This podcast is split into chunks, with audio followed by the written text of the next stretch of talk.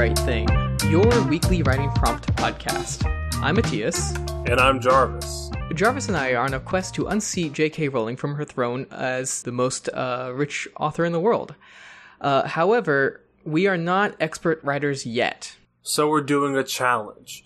Each week we sit down. Our goal is to write a complete short story using three of four randomly generated words. Then we come on the podcast, we read our stories, we talk about what we learned in writing them, and then we talk about stories sent in by you listeners. Exactamundo. We're simply here to help you do the right thing. A Doof, Doof Media Production. Media production.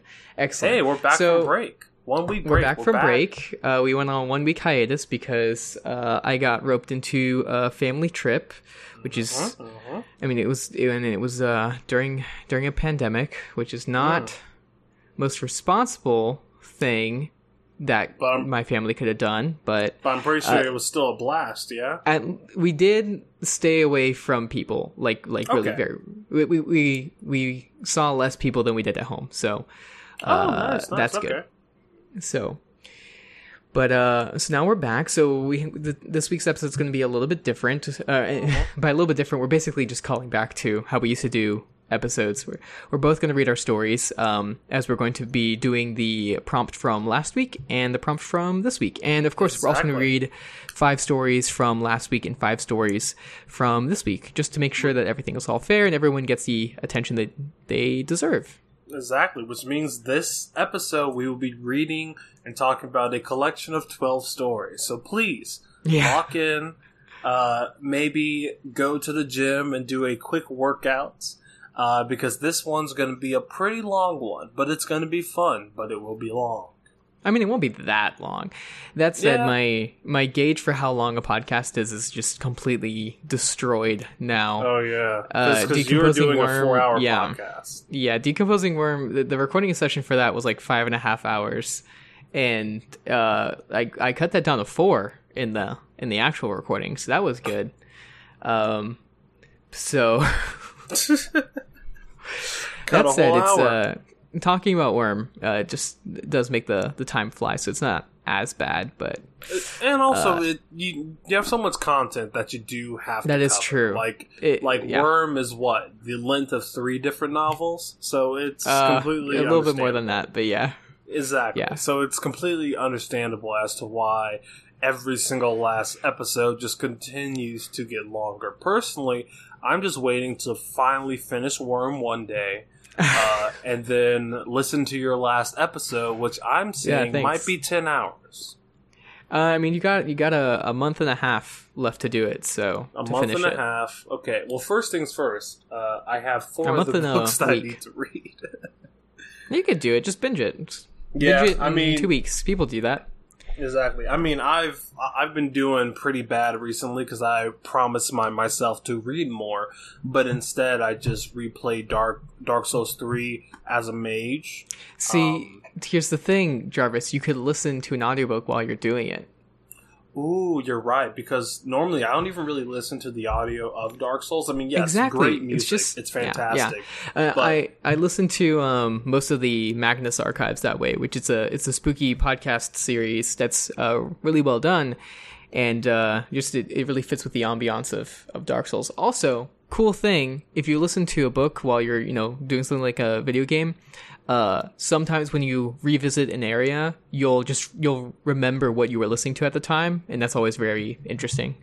Mm, Like yeah, I can yeah. remember uh the the the deeper part of Dark Souls one Mm-hmm. um in like the uh the the fiery area with all the lava and stuff. Ah, Smoldering Lake. Yes. Yeah, and you know the bit where there's like five or six of those uh the like minotaur guys with the big old swords in each hand Yeah. and there's like a bunch of them. Um, I, I- that particular one, I remember the exact episode that I was listening to. I don't remember the number, but it was about spiders, and I remember the entire story when I think of that scene of of, of that place. So it's interesting. Yeah. You have soft PTSD. I have soft PTSD. All right. Um, so how we're going to structure this is uh, Jarvis is going to read his story, uh, and then we're going to talk about the stories from last week, and then I'm going to read mine, and we'll talk about the stories from this one, uh, just to keep all the words in the same places. Exactly. So, uh, my so my week was as we put it down in the uh, in the subreddit was week sixty five, and my Mhm. words were uh, arch, monkey, oppose, and up. Mm-hmm. So, Jarvis, which words did you use this week? I used that week. arch. Yeah, for, for that week I used arch. Uh, I used arch, opposed, and up. Uh, and the process for writing this week, because I did uh, write on it yesterday and this morning, was uh, pretty good. I think the week break definitely did uh, did my mind good. Uh, just so that I had time to really allow a lot of the creative juices to kind of gestate for a yeah. uh, while longer. Uh, And Mhm. I was able to hop back into a world that I liked very much, which is Yes, Weekend yes. City, um, and kind of not. And, and I decided not to continue on canonically with with what I've done previously on the podcast, Okay. and decided to skip Chronologically, you mean? Yeah, uh, chronologically, and I decided to to skip around to a scene that I was really really uh, pondering for a for a very long time. Uh, I guess for uh, for context, uh, Yeah, if you haven't, for for someone who haven't hasn't heard you talk about Weekend City before, could you, in like two sentences, explain the the keyest points of the world? All right. So, Weekend City is a fake, non-fake city where people can can go in and they are injected with this serum named Blue, and basically it helps them forget everything else about the outside world, so that while they're in Weekend City, they can live totally different lives in this fake 20th century city. Now, the story follows a follows a main character named Zoo, who is a staffer. So he works above and works around Weekend City, making sure everything goes well. That's, That's an excellent nice- summary. That's Yeah. that's really really good. That's that's like leagues improved from the last time you, you gave one. Did you write that down? No, I just had a lot more time to Wow. think of it. I'm very proud of you, Jarvis. That's Oh, that's really you. really good. Yeah, and uh, so the so the scene that I decided to write this week, uh, the idea came to me when I was listening to this song named Sarah by Hungry for Hands. If you haven't listened to it, please go and listen to it. It's definitely one of my favorite songs, only because there's this amazing build up and it sets this amazing mood. Um, and yeah, I just think it's a really great song to kind of get you into a very dark, uh, noir esque headspace. Um, but but through listening to to that, I kind of came up with this with this scene, uh, and I don't know. I I definitely like a lot of the things I was doing in the scene. Uh, there are there are things, of course, that can be improved upon, but I will say that this is definitely one of my prouder pieces. I I actually really enjoyed it too. So, uh, without further ado, um, unless there's anything else we need to know before getting into it, uh, let's go ahead and listen to your story. All right, let's go ahead. This is Jarvis Lister, and the title of this one is Small Business. On Sundays, it was kept dim all day. Mornings shine like evenings, and nights shades way from Vantablack.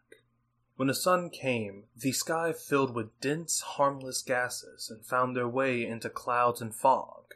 And when the sun left, energy was siphoned from the city by 10%.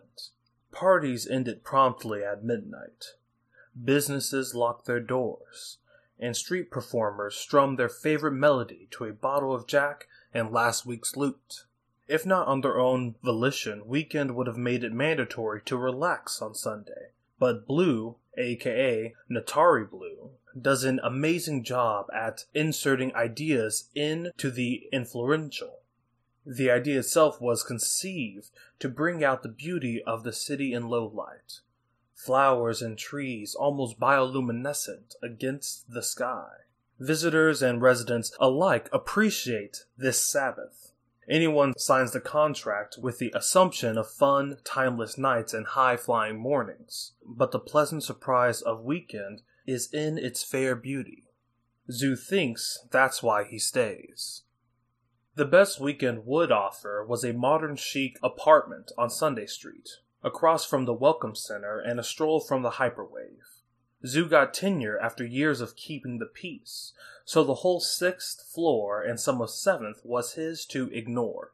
Humbly, his life remained in a chic loft, pointed at his office and the whole of weekend, his little watchtower, that had a small kitchen island and a wick oven, poor cable and little cell service. But the space was open and comfortable, and the chairs were cozy and placed by the window on most nights. A brass ashtray perpetually sat atop the inner seal of the window. Withered cigarettes smoldered pale smoke in the brass. Monks' butts covered in soot, and a few flies croaked by the smoke. A cut of light from parted blinds passed the smoking window to hit the living room table, casting dollar noodles and cheaper booze in the limelight, all of which was stacked in the middle surrounded by a ring of ash that caked into the dust, offering no reflection for the rest of the loft. The distant hall light, however, crept into the smoking room through the lower divide between front door and carpet, just enough to cast a shadow. Zoo's letting his wounds heal this time. This thread he's been following has been more trouble than it's worth. To think, he could just walk away, take the easy out, and clock in tomorrow as if nothing happened. And yet he still poked his nose in the musk of the city. For what? Love? A bit of money? Maybe a story he's been wanting. No matter the reason, the residents have thrown rocks at him. He's totaled a few cars, let some people down, ran from the real cops, and had his slide split open by red hats. Even now, on the sixth floor in a plush chair, the bandages that wrapped from his chest to kidney still speckled rosy stains around his abdomen, back, and ribs. If a tussle were to break out, he'd be little more than a crash test dummy to take care of. Thank God his apartment on Sunday rarely saw guests. From its perch and through magnifying binoculars, all of Sunday Street was in full view, far in the dark and dim streetlight, to the left towards the hyperway, a monstrous gate divides the world from the pseudo 20s town. Then there's the Welcome Center to its right, with two tall trees out front and a plethora of garbage and papers tucked away down an adjacent alley. Smack dab in front of the loft was Wright's Inn, a four story dingy dive with ample balconies and an elegant Victorian flair. The inn doubled as a brothel, underground, because if they knew staffers knew about their little business, it simply wouldn't be as fun for them, and it would break the fragile facade of the city. Strange enough, next to Wright's is a classy bar famous for its bad times, and a long alley that cuts through Sunday, Monday, and Tuesday streets. Many things have been going wrong in weekend. An all too average OD case led Zoo to brothels and underground red hat joints. Gabby Gabes clued him in on the drug flow coming from Waif and Concrete, and days after of tailing a burly mook in a zoot suit honed the base of operations to Sunday Street. So Zoo used his hard-earned vacation time to be somewhat of a L.B. Jefferies and stalk the street. Right on time, the Mook's Noir Rancher hat cut through the bar's double doors, Sharp as a switchblade, his monkey suit pointed the shoulders and cuffed the pant legs. Pinstripes bowed out around the midsection and cinched around his waist. His stomach was a double barrel of rum and shook with his walk, pulled his neck to a hunch and his back to bend. Proportionally, he was top heavy, cannon blaster biceps and brick wall knuckles. The mook didn't need brass to get his point across. Fucking knuckle dragger. The Mook was always on Zoo's list, and if officers were more gabby to higher ups, he'd be public enemy number one. But his sharp retina, concealed by the noir brim, could cut glass at a distance. Makes any cat in weekend look the other way. Off the books, Zoo's met him before. Off the books, because the Mook was a foreigner. Blues never touched him. And on the weekends, he's known to frequent sprawl ball tourneys and waif so the law can't let him slide or oppose to report any information about him. But the Mook was smarter than anyone gave him credit for. The ape man was actually a businessman. Ran high dollar items exclusive to Waif to the front door of staffers above Zoo, from drugs to books to fusion food and chargers. The Mook was a one stop shop for anyone in the know. He made his way down the street, fiddled with something in his hand, metal, heavy and flat, like a phone but thinner. Zoo figured it was a cred, outside currency, but wondered why. Weekend had its own currency, whether through bartering or cold hard cash. Creds are nothing more than paperweights to weekenders. The mook made it to Wright's, and from Zoo's perch he tracked him through the front door. The mook looked lost, drunk, in the foyer, hung around the walls and exits, a bit out of place but mostly impatient. Eventually, a golden dress and expensive jewelry greeted the man with a dainty wrist. Zoo couldn't place who she was, but knew she was a call girl. Why else would she talk to the mook? The woman controlled the room, stepped around the mook, and locked arms to take him upstairs.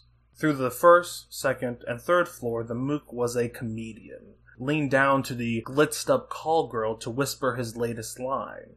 She laughed, big, showy, making sure the man with the money gets his worth. She then brought him up to the fourth floor, pecked him on the cheek, and ushered him in to a large loft, open to Sunday Street. Zoo knew the layout. The front door led to an open kitchen, bedrooms in the back. Lights dripped down from the ceiling in a floral bulb that curled at the ends. A step further in, there's an open bar, mixologist included and either a desk or living area in the bulk of the room. Presidential suites came with either paintings, flowers, or tapestries, and can be customized with any combination. The blinds were drawn with thick blackout curtains, however, so Zoo couldn't make out if the faint shadow were flowers or some goon with natural hair.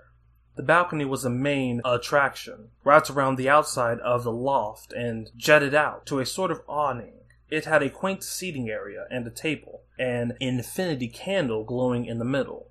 Its rails were iron bars, contorted and twisted to mimic a paisley pattern. And basking in the nightlight with the smoothest drags was an old call girl, way past her prime, smiling to herself at the pleasantries of later life. The room was a blind spot, Zoo's only end being the balcony. Past the older lady, the blinds were drawn open, but the angle from Zoo's perch only caught the shadow of the action. The mook's wide brim stepped into the light and bobbed up and down, animated, as if furious or jovial with the conversation. From the back, another slimmer shadow met him and calmed the bobbing. The second shadow's hat was tall, flat, and in Zoo's assumption, most likely red. A suitcase was passed, and they exchanged final goodbyes before the mook made his way back into the streets. The little busybody on Sunday caught a tree in his eye, but not a special one. In fact, where others that speckled the street flourished, this loathsome sap outside Wright's was barren and nearer to death than the sky. But the mook was fascinated by the attempt, and gawked at the rotten thing.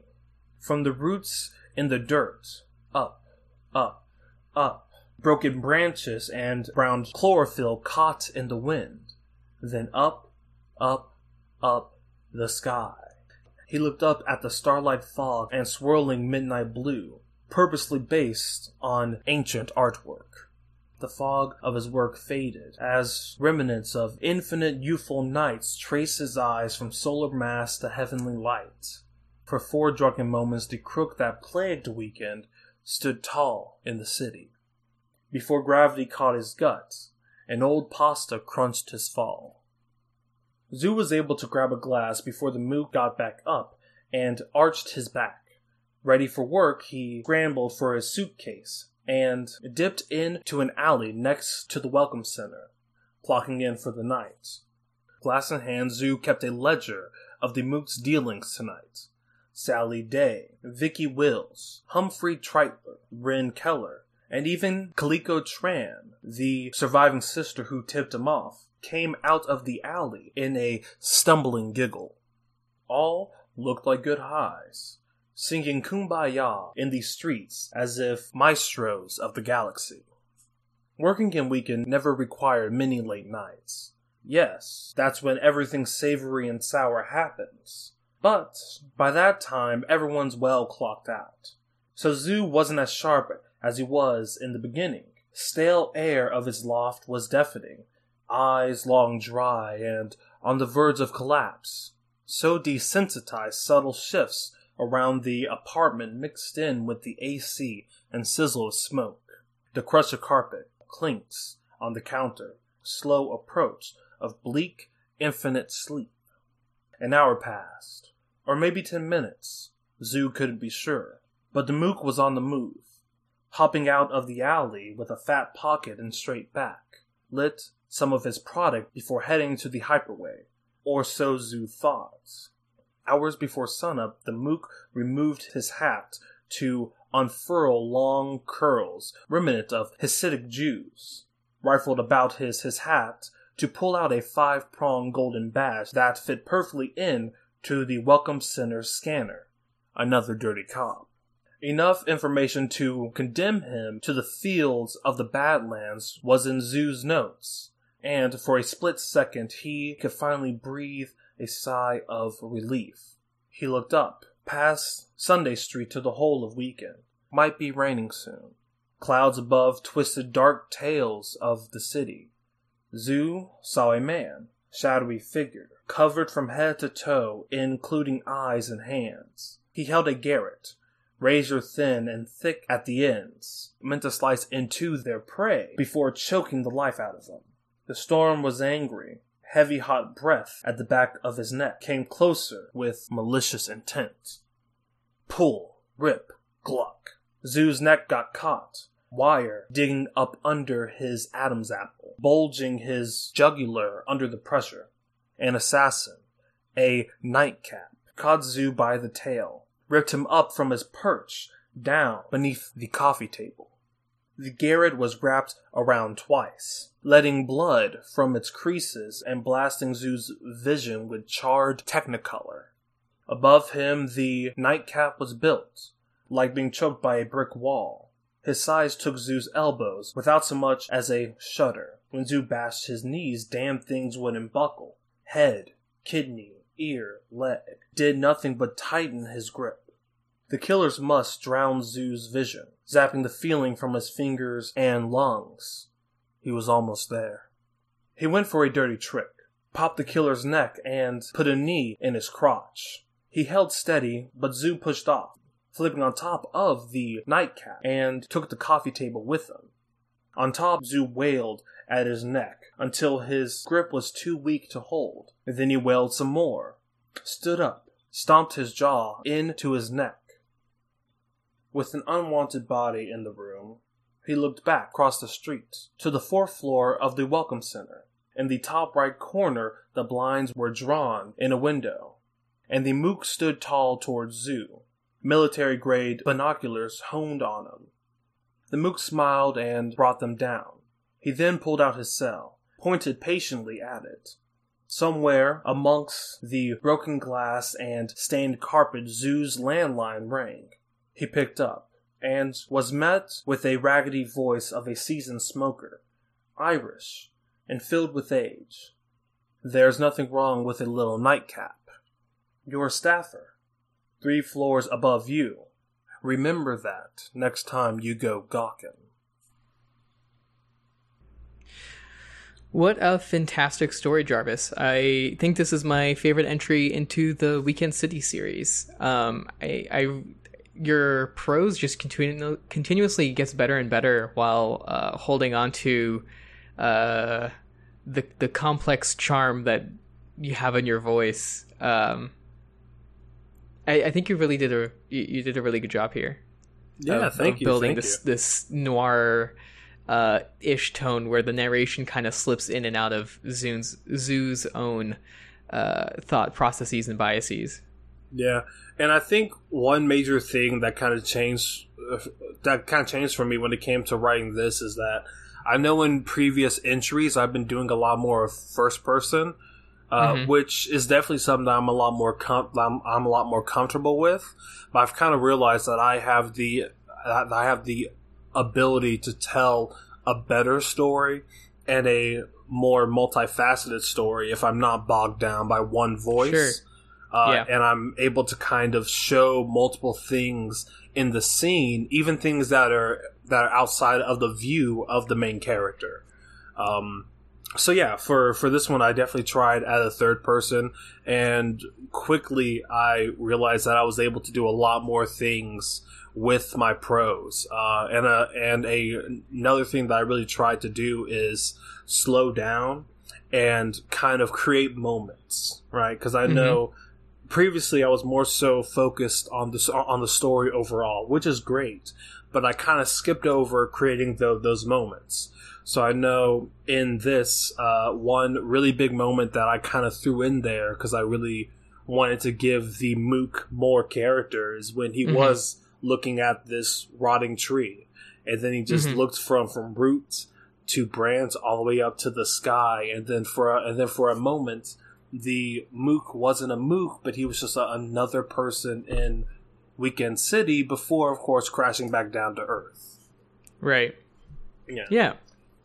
Yeah. I I really um, enjoyed moments and the other moments like that. I um, yeah uh, there was particular moments where I was a little bit confused on some um, phrasing on like what exactly uh, you meant by a particular phrasing. I think that was one of those moments um, where I, I, mean I I did get like once he was like looking up, but I think you have something like uh like a tree hit him or something.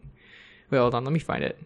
Oh, okay, you said um the little busybody on Sunday caught a tree in his eye, but not a special one. So I guess caught a tree in his eye. I was like, did he get poke, poked in the eye with a with, with a the, tree? Yeah, with a tree. Uh, I can so see how just, yeah. how that can be twisted. Yeah. Yeah, so there's just a couple of moments like that, but other than that, I, I really, really, really enjoyed it. Uh, there's particular sections earlier to the beginning where uh, you're just describing the Mook and how it works or, how he works, mm-hmm. and uh, there there's like a there's there's a lot of here here with like your the way that you're using asides to like tell in very short bursts how uh, there's other parts to this particular story. So, for example, um, off the books, off the books, Zoo's met him before. Off the books because Mook was a foreigner. Blues never touched him, and on weekends he's known to frequent sprawl ball sprawl ball tourneys in Waif, so the law can't let him slide. So um, just the the the almost conversational asides like that are, are really really enjoyable and um, went a really long way to building the ambiance and the tone and the sort of uh, narrative momentum of the story. Yeah, yeah. Uh, thank you. Yeah, and uh, in those moments, I kind of used it to, uh, I guess, catch the audience up right? Um, because this is, of course, I guess, in the middle of this larger story that I've been trying to build. Uh, and a huge disadvantage of that is that all other things leading up to this uh, aren't present, right? So I mm-hmm. have to kind of summarize them in uh, very little bits.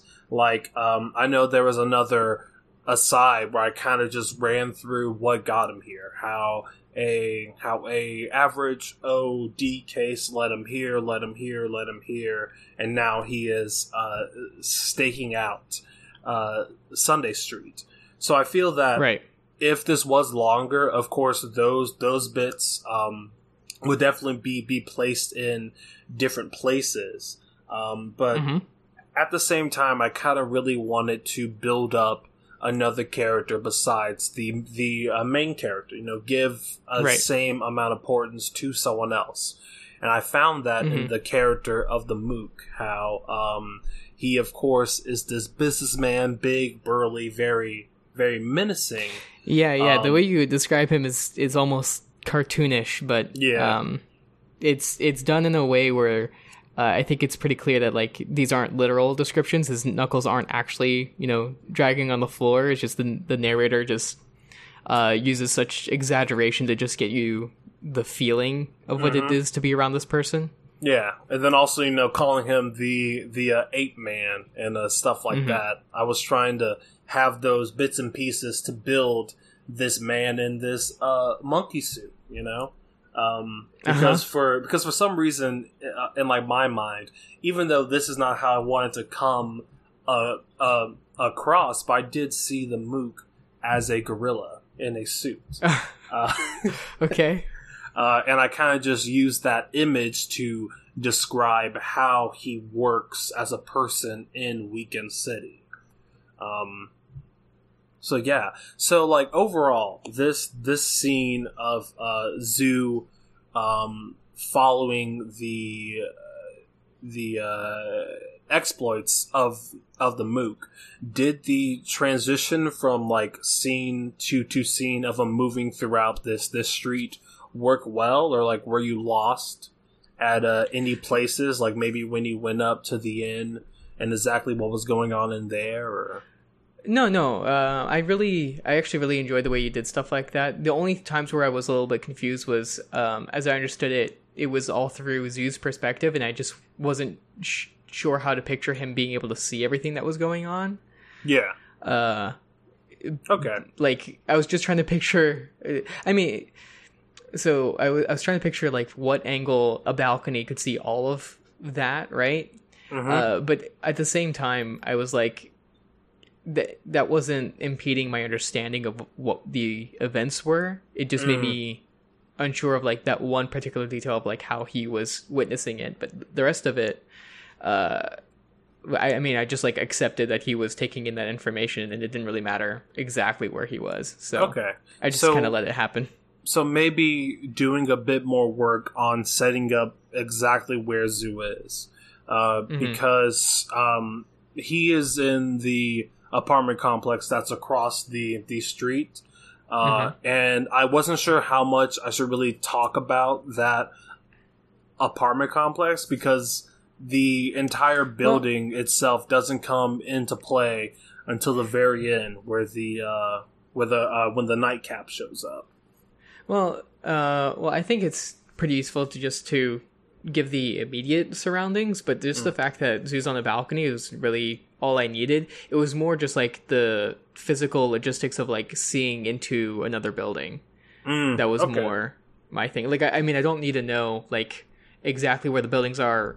I, I don't need to know where the buildings are like geographically. I just need to know like you know he's looking through a window or whatever that a Mm. particular angle or because he's so far above he can spy over the top of the roof or whatever. Yeah. And I mean, like, when I was writing that, I was kind of spending way too much time working out the logistics of it, right? Because from his perch, he's supposed to be able to see all of Sunday while also being able to see all of all of Weekend City. And he's on the Mhm. sixth floor.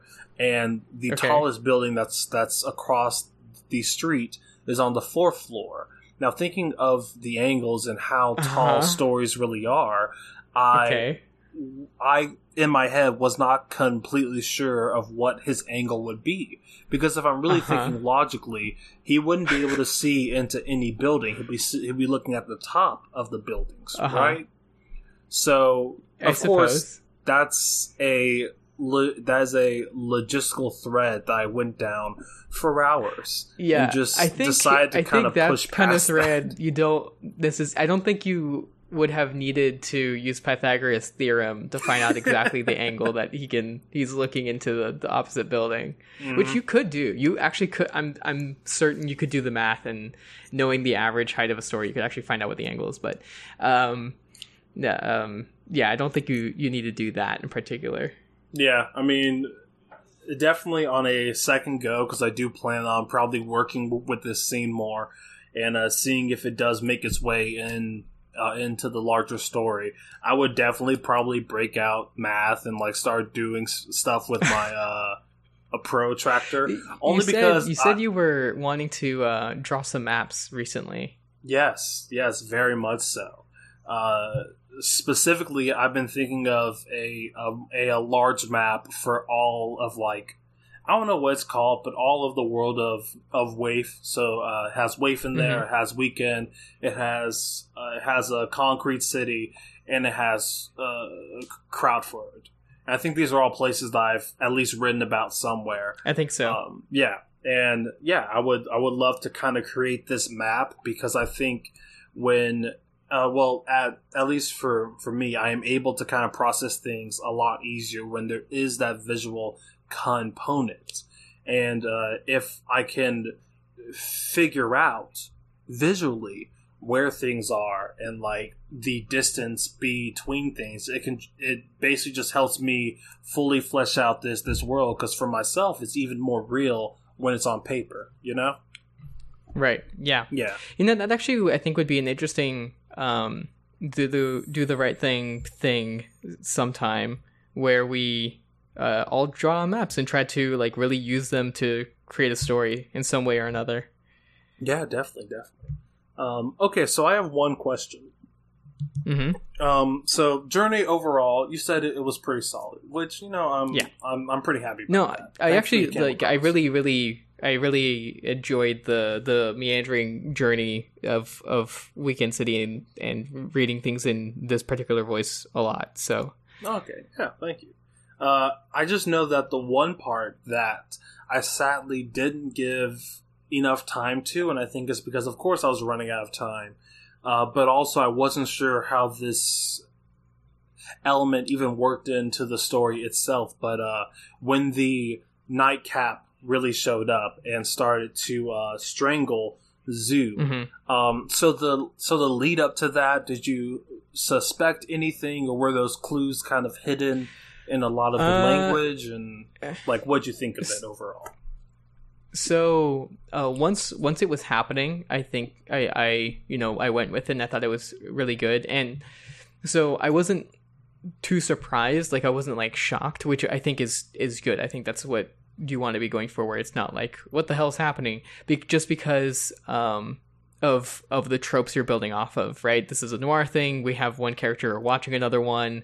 Uh, it's not like shocking that uh then the person that's getting watched is getting attacked, right? Mm-hmm. Um, but I think just having a moment, a, a second before uh, Zoo, you know, getting um, uh, attacked, having a clearer uh, signifier that something else is here. Mm. Um, I know there's the line, um, the storm was angry, heaved hot breath at the back of his neck. Uh, but it, it was like, it wasn't. Oh wait, no. Actually, let me find. Because I yeah, because I know that Yeah, that uh Yeah, no, that's actually that post- yeah. paragraph. Yeah. What you say? The- yeah. Sorry, I was I was reading out the wrong line. Um, Okay. Yeah, well, I know that but- that paragraph that you were reading from, I was kind of trying to create that moment of a breather there, where like as he's looking up at the sky and the clouds are telling dark dark tales of uh, weekend, he does see a a uh, shadow man with a garrote, and Yeah.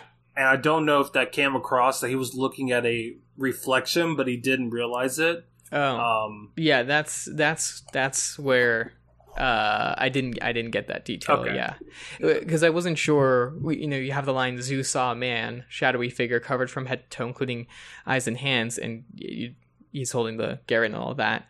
Um, I yeah, I just didn't know exactly where Zoo was looking. And upon a reread, I thought it was that he like turned around and saw him, or had just like looked up and and seen him, but I wasn't sure at all like mm, what Okay, direction or anything. So I think for me, um, adding like one line, maybe about like a like a footstep or something, uh, just to know that it's like it's he's in the area. It- I, I think the first time I read it, I thought it was a, a man very far off in the distance, like going to kill the the mook. Oh, Um, okay. hmm Mm. And, and then something just about Zoo turned around, he saw a man, right? Okay, I see.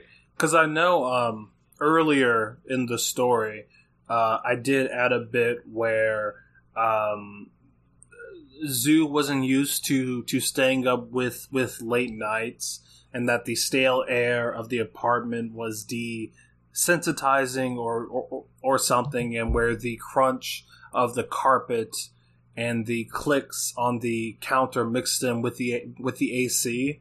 Um, I was Mhm. trying to suggest that these sounds in his apartment was the nightcap walking in. Mhm. But of course, the I, I feel that probably a lot of my breadcrumbs need to be more obvious in that fact. Yeah, I think uh, the thing is, uh, like in um in something where the the scene only has like you know five details and like two of them are those kind of breadcrumbs. Like if it, it like if the entire description of the apartment it was like just that, um, and, and the surrounding scene was was just that line, then I think it would be you know something to pay attention to. But you have a like a ton of details uh, and so without getting emphasized it blends in with the rest and just becomes how you describe the place Okay. Okay. So, in uh, emphasis is is a thing that's missing in a way. yeah I, I almost wonder like how obvious you would have to make it like uh, the, there's almost a part of me that wants to say like I, I mean maybe this is probably too on the nose but having something like literally saying uh, the crunch of carpet almost like footsteps or something Um, okay. and okay. I, at least that I think would work. I don't know if th- there's there's probably a better, slightly more subtle way, a, a way that is as obvious to a reader, but not as like obviously you're trying to signal them. You know, okay. Yeah. like, because like the information it's giving you is obvious, but not the fact that it is a signal is obvious. Okay, I see. Yeah, because for that scene, I definitely want to create this effect where a way reader can pick up on that there is someone in in the room, but it isn't obvious. To where Mhm. the reader is questioning as we are watching the the mook walk walk down the the street if someone else is in the room with Zoo. And of course, I guess that that in itself will take more than just one draft uh, to kind of Mhm. create that effect. Yeah. yeah, Yeah. And, and and as well, the closer you, you give that sort of, of description to the actual thing, the more likely we are to uh, to pay attention to it and hear it.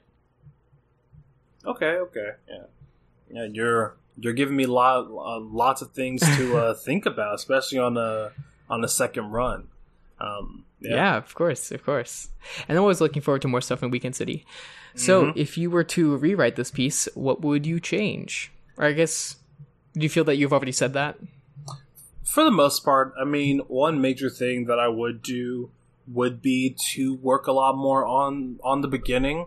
I know for the most Mhm. part, I was kind of rushing to get to to get to the meat of it, which I think it did come in at a fairly solid place because the beginning is yes, very uh, uh me uh meandering uh in a sense, but at the same time, I feel that I could do a lot more with the description of of the building so that this building is as visible as let's say the hyperwave or the Mhm. uh, welcome center and uh, Sure. stuff like that and um, of course i will want to spend a lot more moments with with zoo as he's watching just to kind of keep up with the frame of of this story um, along with kind of building it up so that when he does get uh, attacked, you have a stronger uh, connection to the person watching. Um, Mhm. and just pretty much rework the entire ending. I'm not really sure how this tussle scene should kind of play out. Uh, I think that was there. I, was, I thought he was immediately dead because Yeah. he's already bleeding from his throat. So that's the only thing that was like, oh my god, he's not And- dead. Yeah. But that's not that big a deal. and, and I think it was probably too quick of a scene, especially since it was such like a really big tussle, and Well- uh, Zoo's getting choked out by this razor I, sharp. I don't think it.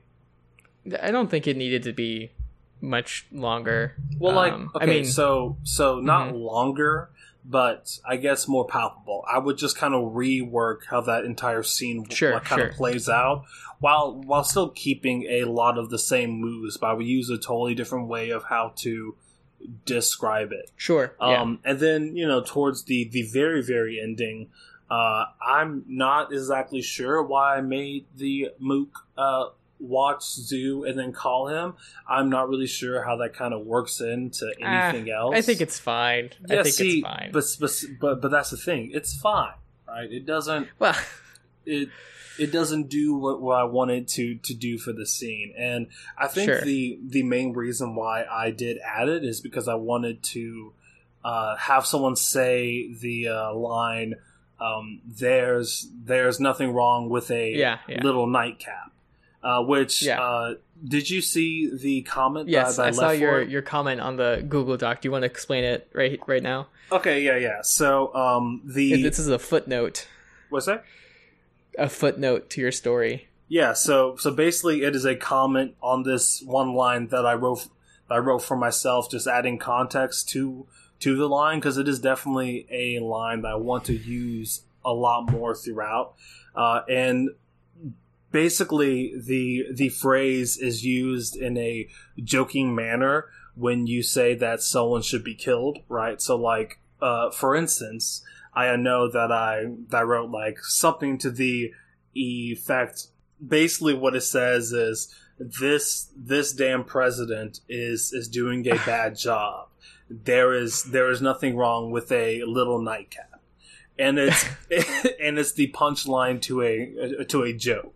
Uh, basically saying Uh-huh. that there's there is nothing wrong with a little murder, jokingly so. Uh huh. Um, Oh, I- something that would only be said in in We- Welcome City It- or Weekend exactly, City. Sorry. Exactly. Yeah. It's it's a very weekend city ex, uh, exclusive phrase, and I know that the whole Mhm. reason for me adding that last that last part is because I wanted someone to say that, but I feel that it wasn't the right thing because I kind of feel that the that the scene itself ended on a very flaccid note versus the rest of it that I felt was a lot more thoughtful on Mm. on my part.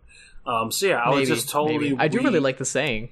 yeah, no, I mean, I I, I love the uh, saying too, and it'll probably find its way in there in some fashion. I just Mhm. don't know if right then and there is the moment for it. Um, So Mhm. yeah, I would just probably re rework the the ending and then see where I go from there. Yeah. Mm-hmm. Um, well, okay. Is there anything other than what you've already said that you feel that you learned from it?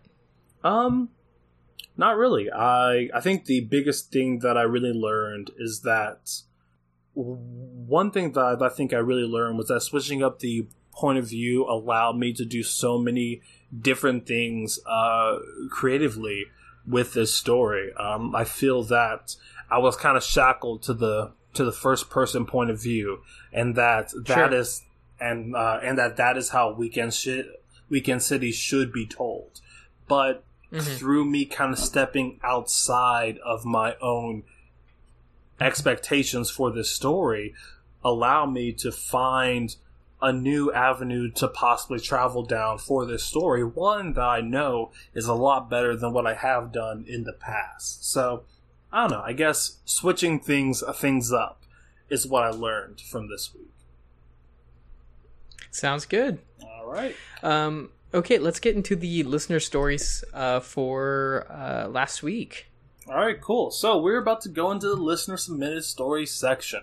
As you already know by now, we are going to spoil all of these stories so much. So please wait and listen to the stories that we are going to be talking about this week. And if you haven't read some of them, you should pause, go read them, and come right on back because we are going to to spoil them in the best way possible. That's a, a wonderful explanation for what we're doing here, Jarvis. Thank you. So, the stories we we are going to be talking about this week are by Nicked You, Ghost Pac-Man 4, Sarah Penguin, Ace of Sword, and Rhythm. Sure. I, Rid yeah. Tom. What, why not? Uh, but okay, let's start with Ghost Pac Man 4. Uh, so, Ghost Pac Man 4 wrote When to Stop.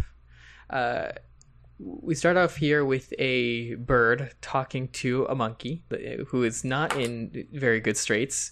Uh, they are d- dehydrated, uh, but they really truly want to fly. And the bird, in exchange for being freed, tells the monkey about far in the distance there are hairless monkeys that get into big metal shiny things and fly like birds. Uh, and so our our, our monkey here uh, sets off on a quest to go to this place. And so they, they start going, um, uh, and eventually they are stopped by this troop of monkeys. It's their territory, and the leader of them uh, faces off against the the main monkey, and or our main character monkey. And our main character monkey, in the process, picks up a stick and uses the stick to uh, fight against the, the leader and wins. And so here we have the first active tool use. And then we cut forward a, a, a while later, and they're they're facing off against the last of the the leaders of the monkeys that are in their way, and we see how they've acquired so many other tools. They have like little bags with food and rocks. Their stick now has a rock on the end of it, so it's much stronger than any fist, and they basically have like a, a stone knife. And so uh, we're very impressed with this enterprising monkey, and we're a little bit uh, concerned with what it is uh, up to. So it's at the very edge of the forest, and now it can see where it's supposed to be, where it's supposed to go. Right, this place where the uh, humans are, right, where the pl- the the planes that fly are, and it's come to this decision.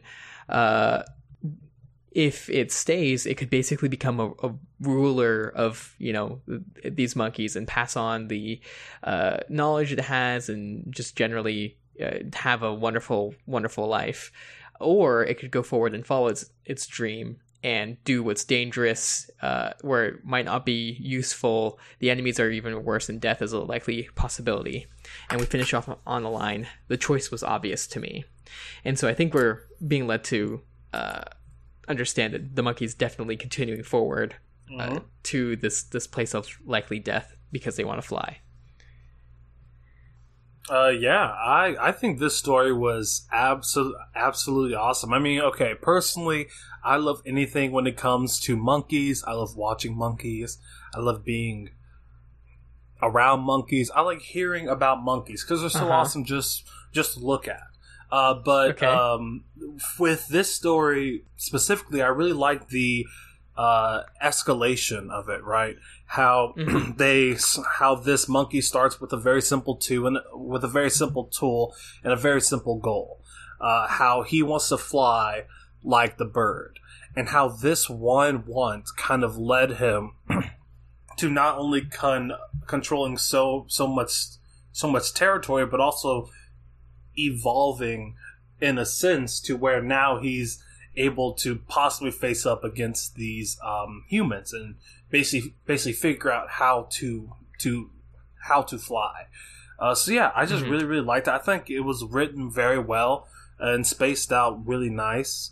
Um, also, I I do like the uh, monkey on on monkey scenes. I I I really think that the action uh-huh. was was done really well uh, in this story. And yeah, overall, it's a really great one.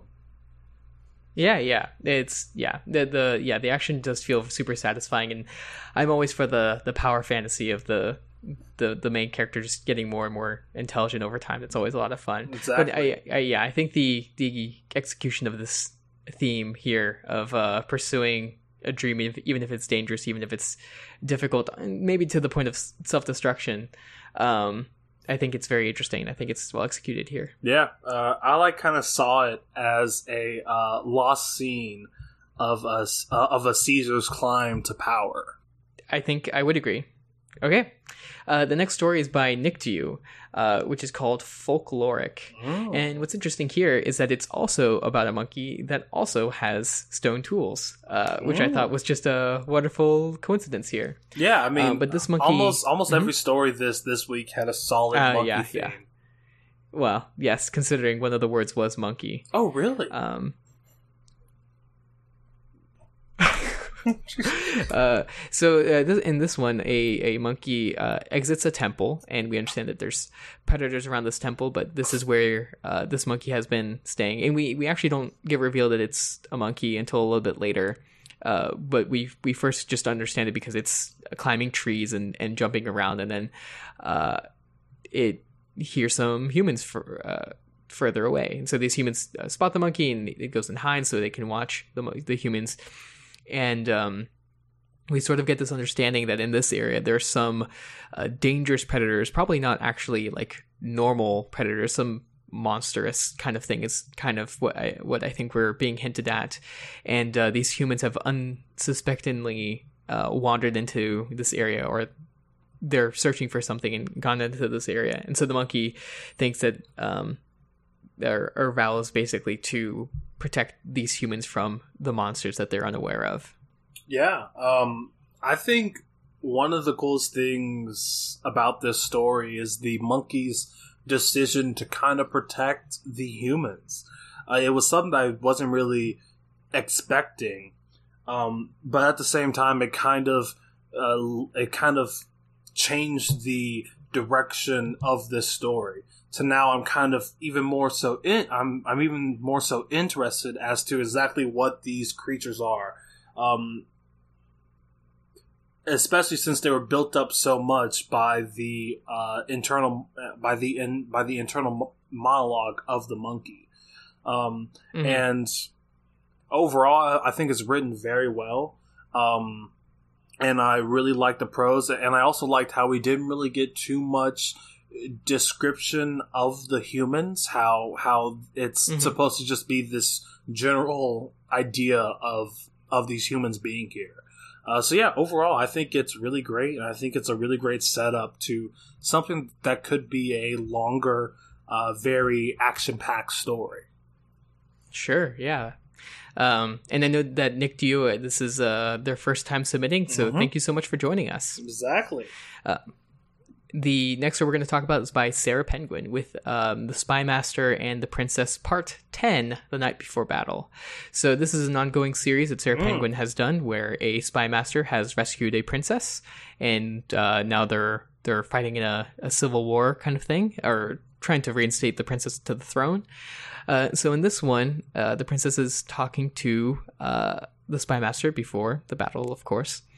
And um, they start off talking about politics, uh, talking about their their path uh, past, um, among other things, and uh, then we pretty quickly slip into flirtation, uh, where the the princess is kind of very clearly thinking of um, impure thoughts uh, to to to put it in a in an old way uh, of their spy master.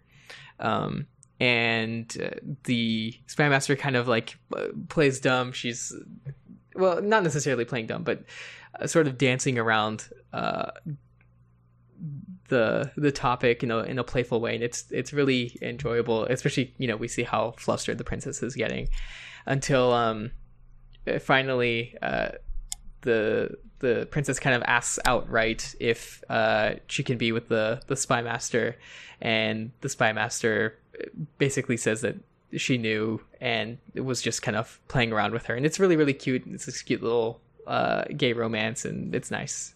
Um, and then uh, they part ways because there's a there's a battle tomorrow but when whenever uh, they're not in battle the implication is that uh, things will resume.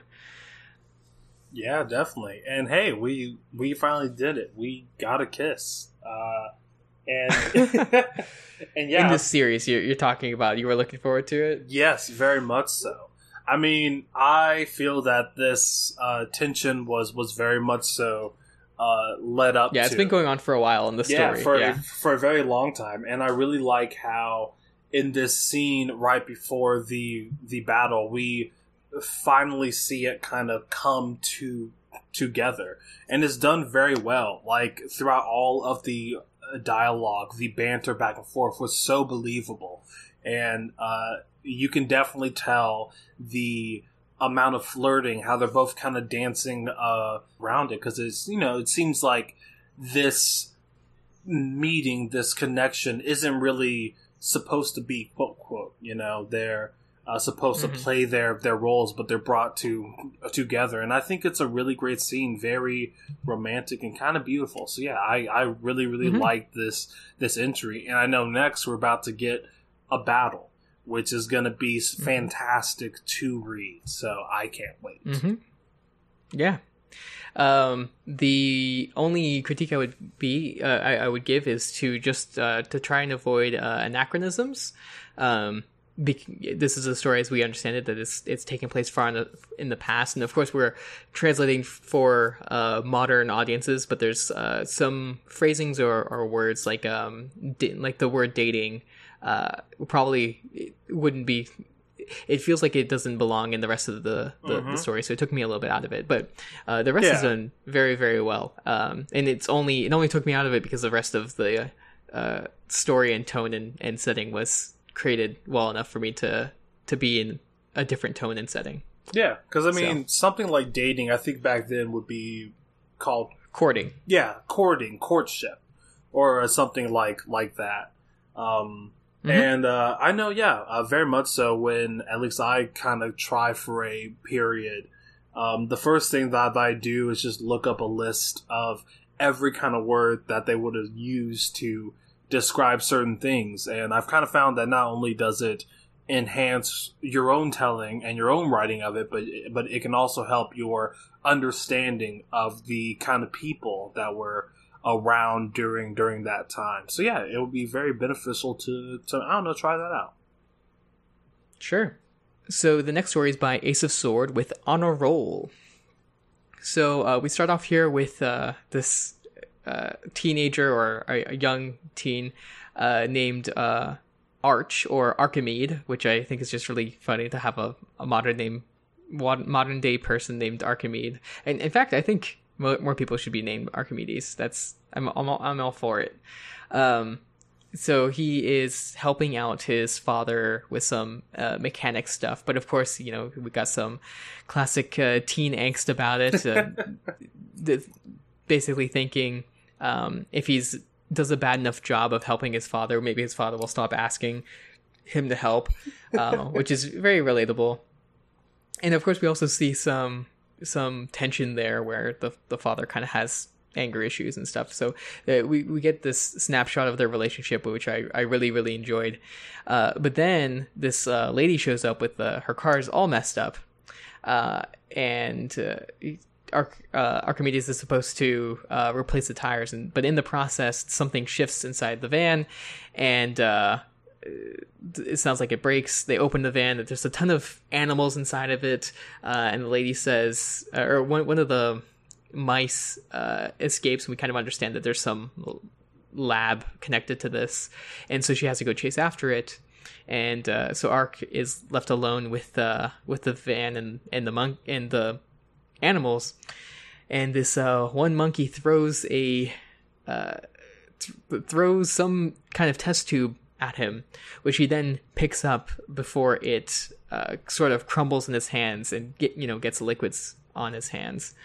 And then we we cut to the lady from a distance uh, operating a remote breakage test tube breakage device, basically, uh, and we kind of see that there's something else menacing going on here, which is a fun twist to this uh, otherwise fairly grounded story. Yeah, I mean, I really did like the uh, twist, um, uh, especially because the story itself was so grounded. Like from from the beginning up until the end, really, uh, it was very relatable about that uh, angst you were talking about and having to help your dad in the uh, garage. And I really liked how it still kept that relatability all throughout, uh, up until the very end, where now it seems like it, there's something much more sinister going on, uh, and I am kind of very in uh, intrigued at that to exactly what is going on. Uh, was the vial filled with Mhm. some sort of in uh, infection? Is this the dawn of the rise of the planet of the apes? Uh, there are there are a lot of questions that the end kind of raises in me, and, and that's just a, a testament to how good this this twist at the very end really is. really, really talking it up. um, uh, but yeah, I, I, really, I really enjoyed this. Uh, I, I very much particularly enjoyed the the part where it's the father and son interacting, and mm-hmm. um, that's more than anything what I want to, to to see continued. That sort of thing. Yeah, I think it's really well done. Definitely, definitely. Um, so the last story we're going to be talking about this week is by Ridtom with The Student. Uh, so we start off here with this alleyway being described to us as the student, um, capital S, uh, is standing at the edge of it, accompanied by Fisher. Um, and uh, upon thinking about it, I think it's kind of the implication that these are both like that, like they both have titles. Like Fisher is not his name; he is the Fisher, that kind of thing. Mm. I, I think that's the implication. But anyway, the Fisher and student are kind of uh, bickering a little bit. Fisher is the sort of mentor, as we understand it, and student is the the protege in this sort of uh, magical sort of thing going on. And uh, we get little hints of, of what sort of magic is going on here, uh, as Fisher has a magical silver fishing rod that is uh, catching uh, light in a way that gives it a rainbow shimmer. And student has this uh, backpack called Pack. That is the name of the backpack, which I, I think is wonderful. The backpack, uh, which is uh, sentient and magical. Um, and it uh, is going to uh, help out. And so basically, we, we have a lot of uh, character interaction here, uh, followed by this sort of uh, getting ready for you know a magical investigation slash fight sort of thing, where uh, the pack hands the student a gun and um, and a bat uh, from from the backpack, which should fit both of those things. And then the backpack rests on their shoulder and and and talks to them. And then they, uh, I, I, love the last line here, which is, um, they stepped into the alley and des- and descended into a localized hell, hmm. which is uh, really really enjoyable. Uh, just to it, it, that final line there just gives us a, a broad and quick understanding of what exactly this situation is here. Um, and um, and overall, I think my favorite thing is just the interactions between the characters. Uh, the student asks Pack to outfit them with queen bitch energy, which is a very a very modern um, way that it, for a character to talk, and I really enjoyed that aspect of it.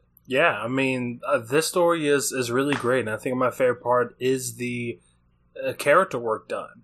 I think the relationship between the uh, between Fisher and the student is really well portrayed here. This master protege dynamic, uh, and I just really love reading about that throughout the entire story.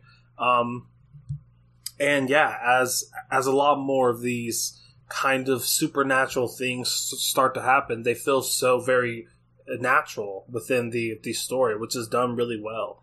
Uh, and yeah, I think the biggest thing that I'm kind of looking forward to, if this were to be con- continued, will be more of the uh, character work between Fisher and the student. I, I definitely feel that's the strongest thing going f- for this story overall. Hmm.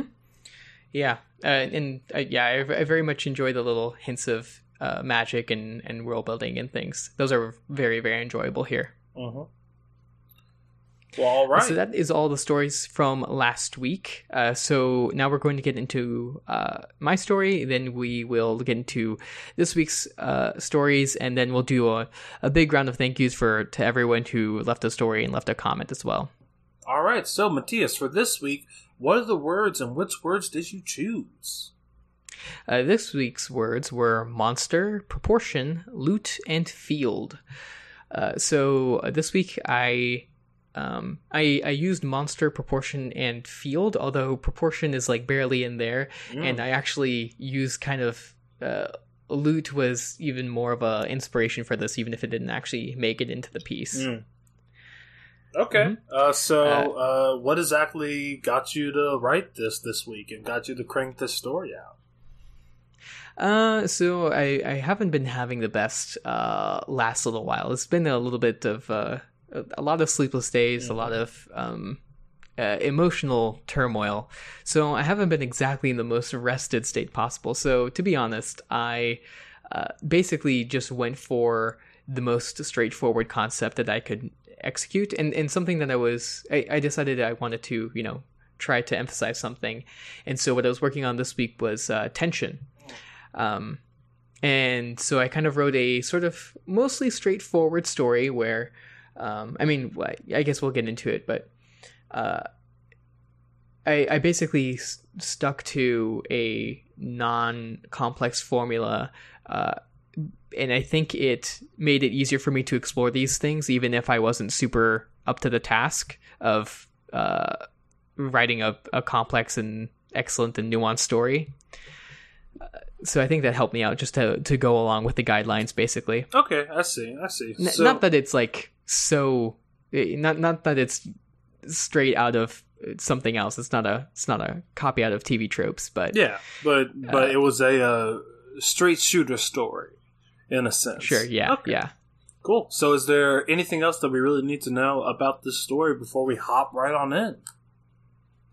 I don't think so. All right, then let's get to it, buddy boy. This story is called Monsters in the Forest. The forest was dark, and two little children entered, wielding little flashlights. Their names were Janine and Frederick, though when they were in each other's company, they were Jan and Ricky. They were talking loudly to one another, feeling brave even in the dark, unbeknownst to the dangers of those dark pockets just at the edges of, of civilization, where the light refuses to look, like the black corners of the mind. They had just splashed over a little creek, their boots frothing the water when Ricky held a hand up. You hear that? He and Jan stopped. The creek murmured over the stones, while a wind slithered through the upper branches of the trees, and the leaves rustled like a faraway chorus. But for an owl hooting back the way they came, there was nothing. Fred grinned. We're far away now that you can't even hear a hint of the highway. Jan smiled back, brow furrowed in, in determination. You really think we're going to find it? Ricky nodded. He and Jan stopped. The creek murmured over the stones, while a wind slithered through the upper branches of the trees, and the leaves rustled like a faraway chorus. But for an owl hooting back the way they came, there was nothing. Ricky grinned. We're far away now that you can't even hear a hint of the highway. Jan smiled back, brow furrowed in determination. You really think we're gonna find it? Ricky nodded. It's gotta be hiding around here somewhere. Bert told me it's afraid of people. Now we just gotta find our way to the cave. Right. I scouted it yesterday. It's pretty cool. Follow me. Bert was Ricky's older half brother, though the distinction didn't mean much as Ricky had never had a full blood brother, and Bert's father had disappeared some long time ago, too early for Ricky to even remember meeting him. Bert had told the pair about the beast, a monster that haunted the woods and ate birds and dogs and scratched at doors. Supposedly, it slept in the cave, a location famous among the local teens for being creepy and cool. Jan and Ricky considered themselves very brave 12 year olds. Jan was a Girl Scout and had been on enough camping trips to feel comfortable in the woods at night, while Ricky had recently seen an 18 and older horror movie and survived. The moon was only the tiniest sliver, an eye winking out, while the sky was blank, stars drowned by lights unseen. They both felt their hearts pumping a little faster as they crept through the bushes. Their lights only illuminating slices of trees and roots, a dim cone reflecting off of damp dirt, fallen leaves concealing the surface underneath. Some part in back of their brains was knocking intermittently, whispering, Turn back, turn back, turn back. They didn't, though. When a stick cracked in the trees behind them, their lights revealed naught but branches and darkness. They looked to one another, saw each other's brave masks, and decided if the other was not afraid, then they would also pretend not to be, too. And so deeper they went, into the dark. They stopped in a small field and swung their flashlights at their surroundings. Jan, Ricky said. Yeah? Do you know where we are? he said, a single chord of his voice vibrating mutely with anxiety. Um. She turned around, looking back the way they came. Her purple shirt black in the lack of light. The flashlight sliced and broke across branches and bark, ones that waved like the arms and bodies of a hundred hundred starvation thin people, revealing less than nothing. Their path to here had been swallowed up, not by time, but only by dint of darkness. I think we're lost, Ricky said. Jan didn't want to agree, but there was an urge to move in her boots, an urge to find a wall to put her back to, or a closet to curl up in. Maybe we should turn back. We can always come back tomorrow? We'll mark a path in the morning, and then we'll be able to follow it at night. Yeah, okay. And her admittance of wanting to turn back made the situation a single degree more serious. While certainly Ricky didn't let himself think that something was wrong, assured himself that they were just doing the smart thing and that really this was all very cool. He knew Jan wouldn't want to turn around just because they were lost. Jan was scared. They entered the brush back the way they came, both pretending to recognize the path back. Jan stepped surely, eyes not drifting from forward for fear of seeing something behind the trees to their sides. Ricky picked his way through, light firmly on the ground, trying not to trip. Do you hear that rustling? Ricky said, and they stopped again and listened. Yeah, Jan said. Come on, it's just the trees. She turned away from him. Then why is there no wind? Ricky said. She halted.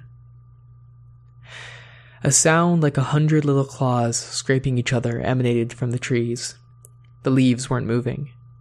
Jan's eyes were wide as she turned the flashlight, the leaves empty and obscured. Jan? I'm scared, Ricky said.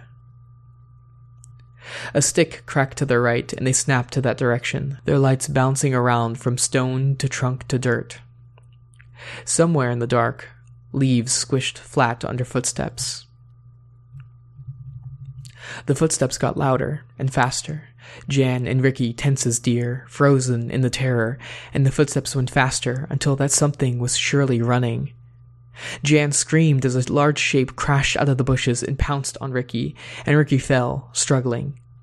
Her flashlight waved in the trees, wanting to get a glimpse of what the shape was before running, but when it settled on Rick and the thing, she realized it was clothed. Ricky was still screaming, eyes closed and twisting to get away, but after a second, Jan could hear laughing. The thing stood up. It was a teenager. Get that light out of my face, Bert said. Bert, Ricky said from the ground. You freaking scared me. I know. You look like you peed yourself. I would have thought better of Mama's new baby, Bert said. His laughter was edging on the cruel side. Why are you out here? Jan said. Her heart was still pumping hard, but the adrenaline was leaving her now, slowly. Why do you think I told you about the cave? Bert said. I knew you all would come, looking to find it. A regular mystery gang, you two. You're the Velma, and he's the Shaggy. Bert nudged Ricky with his foot. Ricky got up and dusted himself off. How do you find us? I've been following you since you left the road. You're too easy to follow, like dumb baby deer. Bert straightened.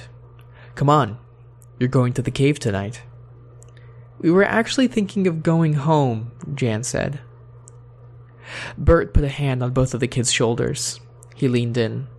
I said, You're going to the cave tonight. You're going to see the beast. Again, he straightened, and the smile he had was a leer. I have some friends waiting there. Let's go. The kids looked at each other, but they followed. This was why they'd gone out, after all. It just wasn't the way they wanted to. And now, if there was a beast, Bert was here. And he seemed confident, unafraid. He only looked back to make sure they were following. When he did, His eyes glinted in the dark. They walked a ways. The kids didn't recognize any of their surroundings. They could feel they were getting close, though. There was a new sound under the wind, like singing, or maybe murmuring, always just under the edge of recognizance. The air smelled wet and thick, and blood pounded in their ears. The trees opened into a new clearing. The, the floor turned to crumbling stone that ramped up to a hill. Ahead of them was a hole in the stone, small, only big enough for someone to crawl through on their knees, a few feet up from the ground. The walls of it curled away instantly, so that even with the light on the entrance, it was black. Here we are, Bert said. Go on. You'll want to go inside. Isn't the beast in there? Ricky asked. The little tremor had come back into his voice. Oh, yeah, it's in there. But don't worry, it's asleep. And you're a brave boy, aren't you? You and your friend both are, always looking around places. Don't mind the size of the hole, it's bigger in the inside. He ushered them forward. The rain from yesterday had left a puddle in front of the little cave, and they splashed through it. The water came up halfway up to their chins and smelled like algae. Go in, Bert said. He stood close behind the two. They looked at one another. There was something wrong. Jan went first, head first into the hole in the wall. The stones were slick under her shins, a cold air pushed against her face as the light waved back and forth, illuminating black stone walls and lichen. It opened to a wider space, and Ricky and Bert came out behind her. They had to hunch their heads. The walls jutted and curved, never letting the light hit the whole room at once, concealing crevices and further tunnels, most small, a few out of proportion with the rest. Water had gotten in, and so every step echoed splashes down and down the corridors. It was hard to tell if the noises they heard were themselves or something else. There was a scent in the air, too, mixed with the earth. It was hard to tell of what, though. Go on, Bert hissed. Down the crack to the left. That's where it is. Don't get lost.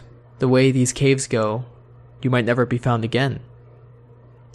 They had to turn sideways to fit through it, arms up above them. It was impossible to see what was ahead of them as they inched down. The smell got stronger dirt and something acrid, fetid.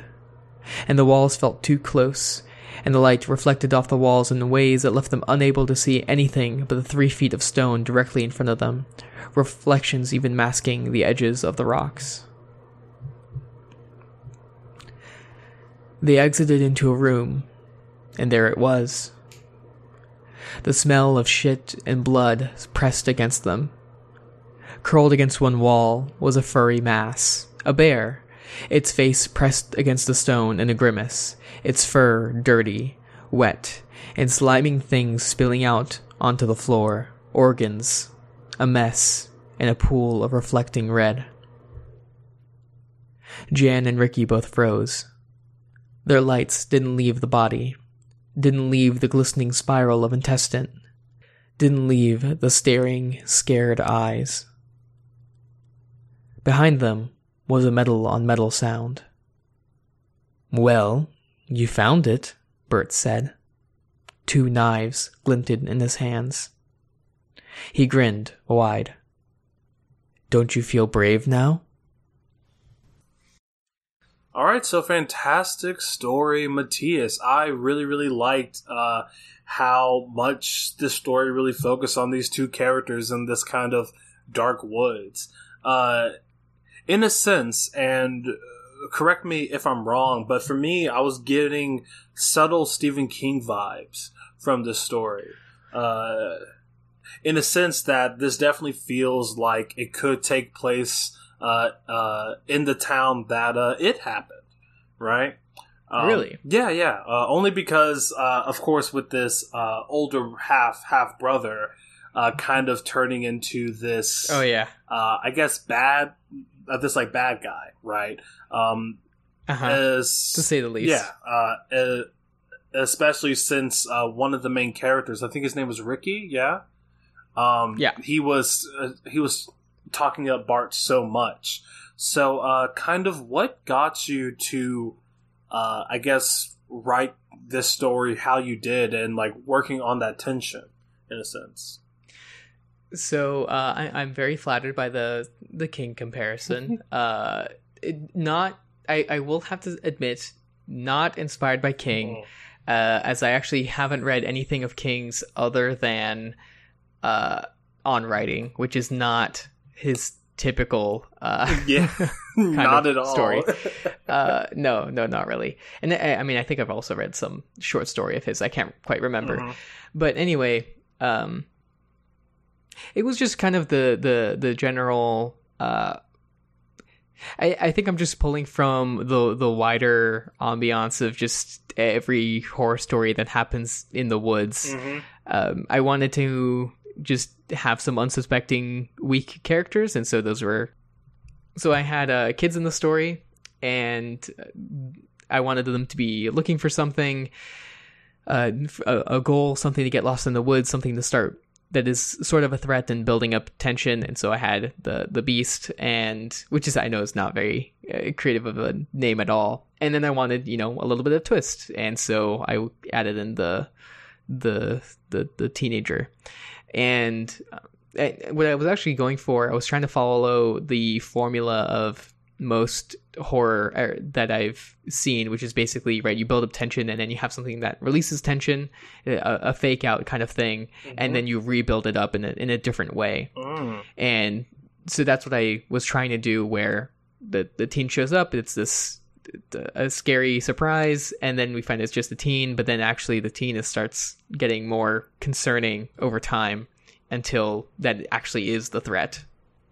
Mm, yeah, yeah, and and honestly, that worked really well within this story. I mean, as you said it, it uh, it it read exactly like that. There was so much tension leading up to them actually going in to the woods, uh, and then when the release of it being uh, Bart's, I was I was very re relieved only to feel as they were edging closer to the cave that Bart was a lot more sinister and a uh, and a lot more pushy. And I think that that kind of worked to making the ending this.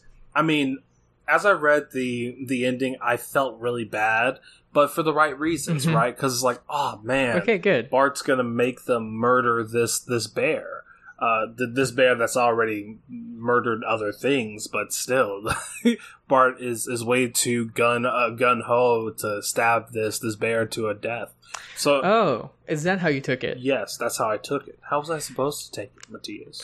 Well, to be fair, I I did get a little uh unclear at the end, but my what I was trying to do is that the, the bear's already dead Mm, okay. and they're gonna die too.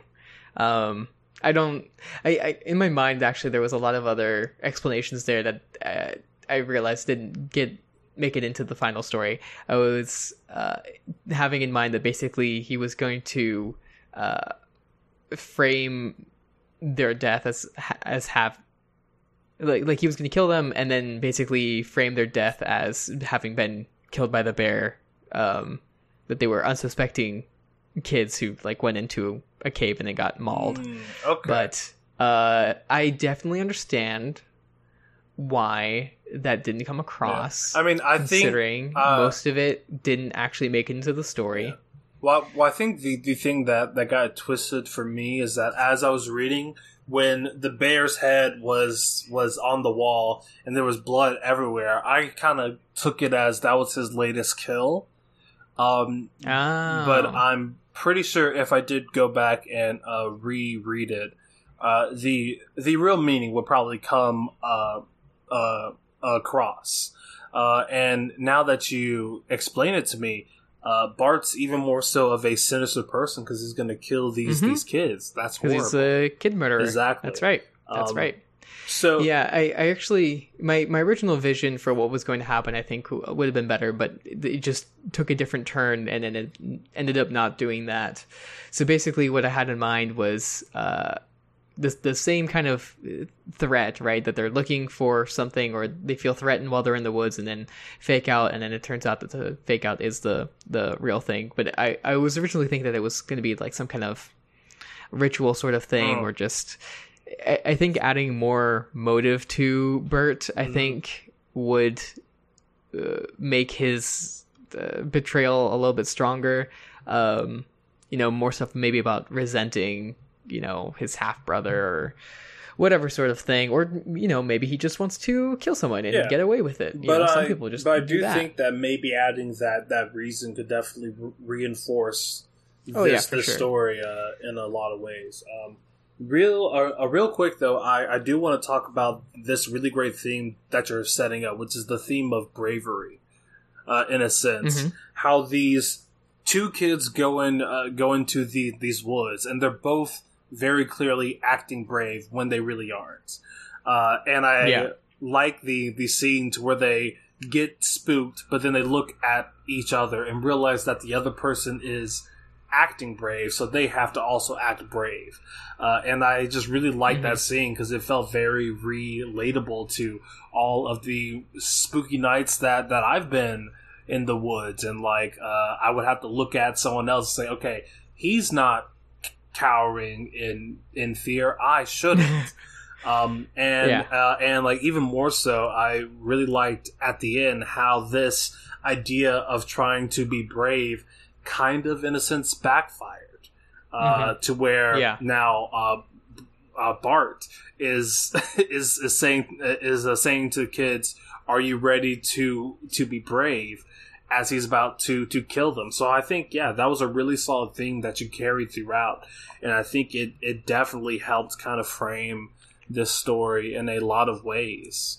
Um, yeah I, i'm i'm really glad they came across that was something i was um i intentionally did but i didn't intentionally repeat Okay. like i it, and it it ended up being repeated but it wasn't something that i had like set out to to bring across Okay. right um but so but but i'm glad that it did i think that's if you were if i was going to you know repolish this up and and make this into a full story i think that might be one of the themes basically of just like hey maybe uh pay attention to your own feelings and communicate them instead of uh always putting on that brave face or pretending that nothing is wrong because that's how you die Yeah, and and, and like honestly, I Mhm. can really see you uh, very easily turning this story into a, a uh, into a cautionary tale. Basically, a, uh, exactly what you just said, kind of turning it to where acting brave so often is a bad thing, right? Uh, and I think if you were to to do that, it would definitely not only bring the points of the story across, but it'll make it even more so poignant um, especially as you're getting to the the end. So yeah, I just really really dug that. Um, sure Um, how did the uh, descriptions of the forest and the cave uh, work on building tension? Were they effective, or was it, um, I guess, just not Yeah. effective? I think is the is the other end. uh, Uh, yeah, I mean, Yeah, I mean, distracting maybe. yeah, I, I mean for for me they they worked really well. I really loved how much you described the uh, darkness and the deserted feeling of of these woods and the the cave. Uh, personally, for for my taste, I'm the kind of person that loves way too much description. I want a entire picture to be painted, um, and I do feel in certain places uh, it was a, uh little light. Uh, like uh, Sure. when we did go to the cave, I would have loved to see what the outside of it looked like and the like little narrow Mhm. uh, narrow pathway going in. But then once we did get there, you did a great job of uh, showing the the scene of this bloody mess, right? Um, Mhm. So yeah, I mean, I feel that in certain parts it's really great and really strong description, but I feel uh, like on the travel to the cave um, and a bit of the middle when the kids are just lost in the woods, uh, more description in those moments can definitely work to build up a lot more of the tension that you're kind of going with. Sure. Yeah. Yeah. I can. I could see where it could add more. Yeah, I'm in this thing where uh, all of my paragraphs actually end up very short compared to uh, how some other people Mhm. write. Uh, I I think it might just come off of I read a lot of web serials, and a lot of web serials have shorter Paragraphs. Yeah, shorter paragraphs, basically ma- ma- maxing out around like four or five sentences. oh, okay. Wow. Uh, but there's no reason that actually needs to be the limit. So Yeah. yeah, definitely something I can I can try and uh, experiment a little bit more Yeah, with. and I mean, like, if that's the style that you're going for, that could definitely like add to the story itself. Because I do know that shorter that shorter paragraphs does kind of expedite the events of the story, right?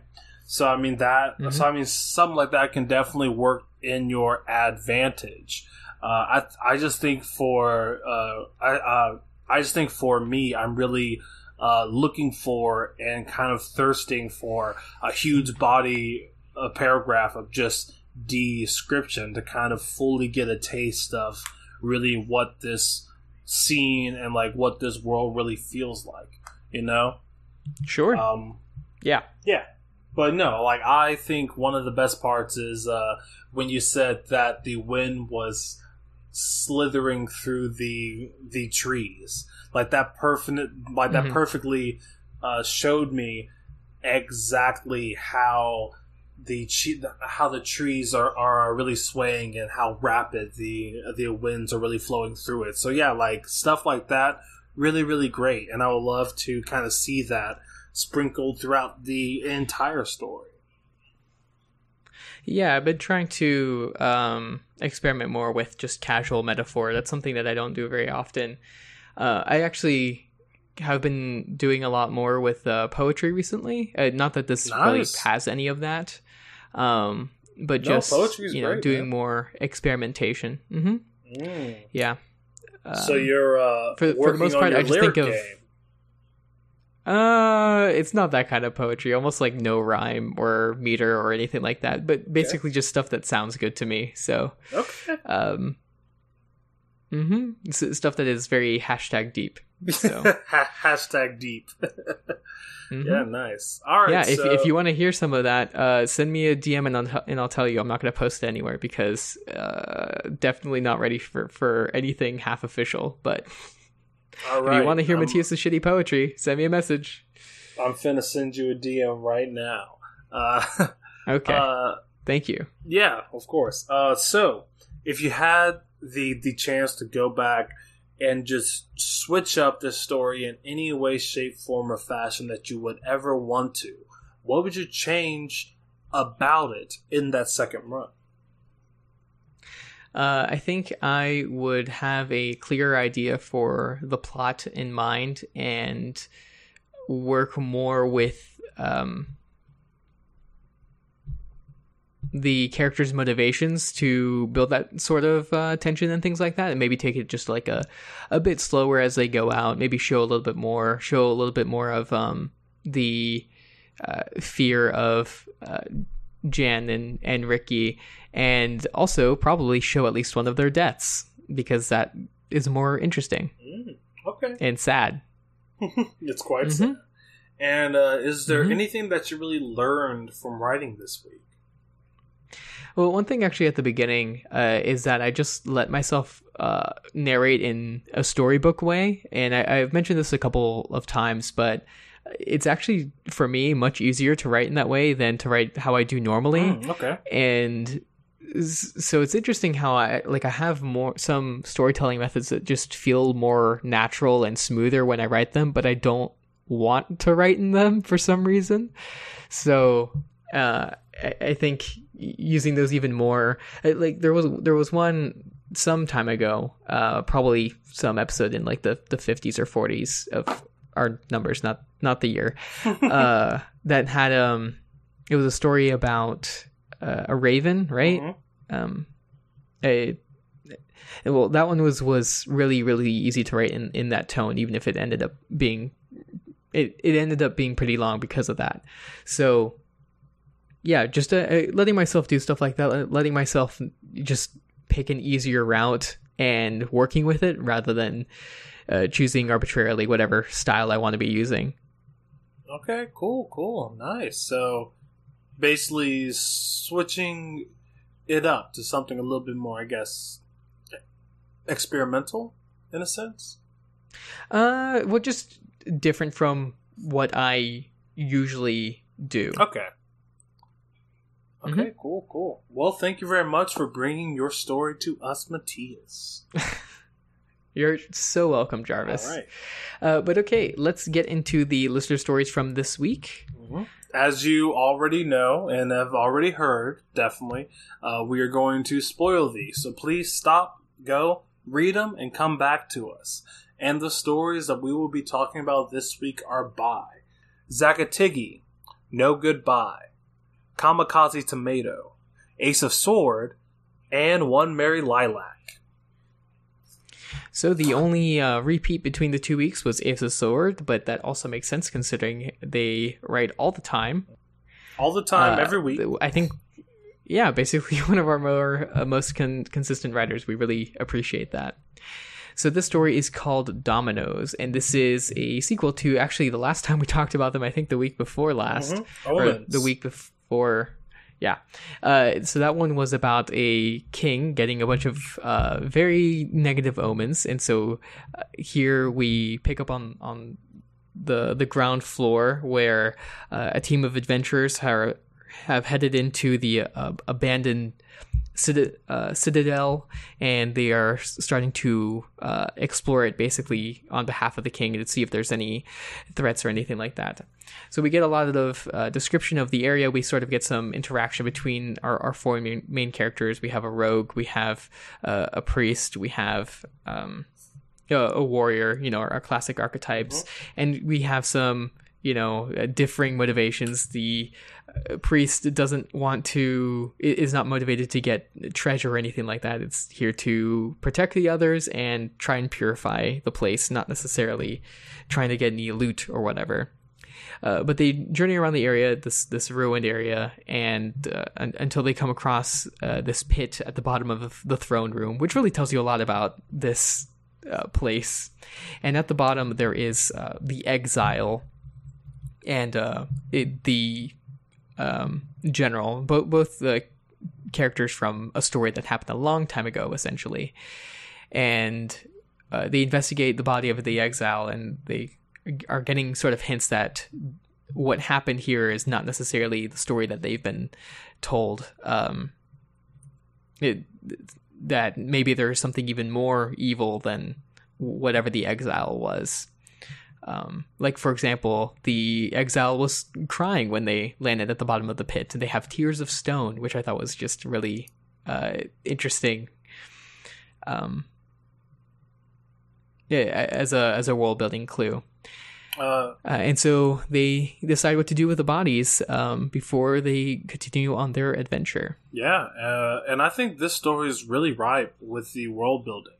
Like um, overall, that's the thing that really grabbed me the most. Uh, this descent into this place and down to the bottom of the pit with this with this stone uh, statue that has stone tears. Like I thought it was really cool and really very uh, descriptive.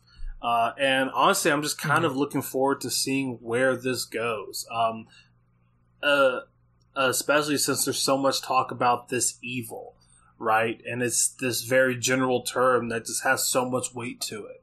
Uh, and I really think that's just because of the way that it is written. And I don't know, it was a really great read, and I would really recommend people to go and check this out.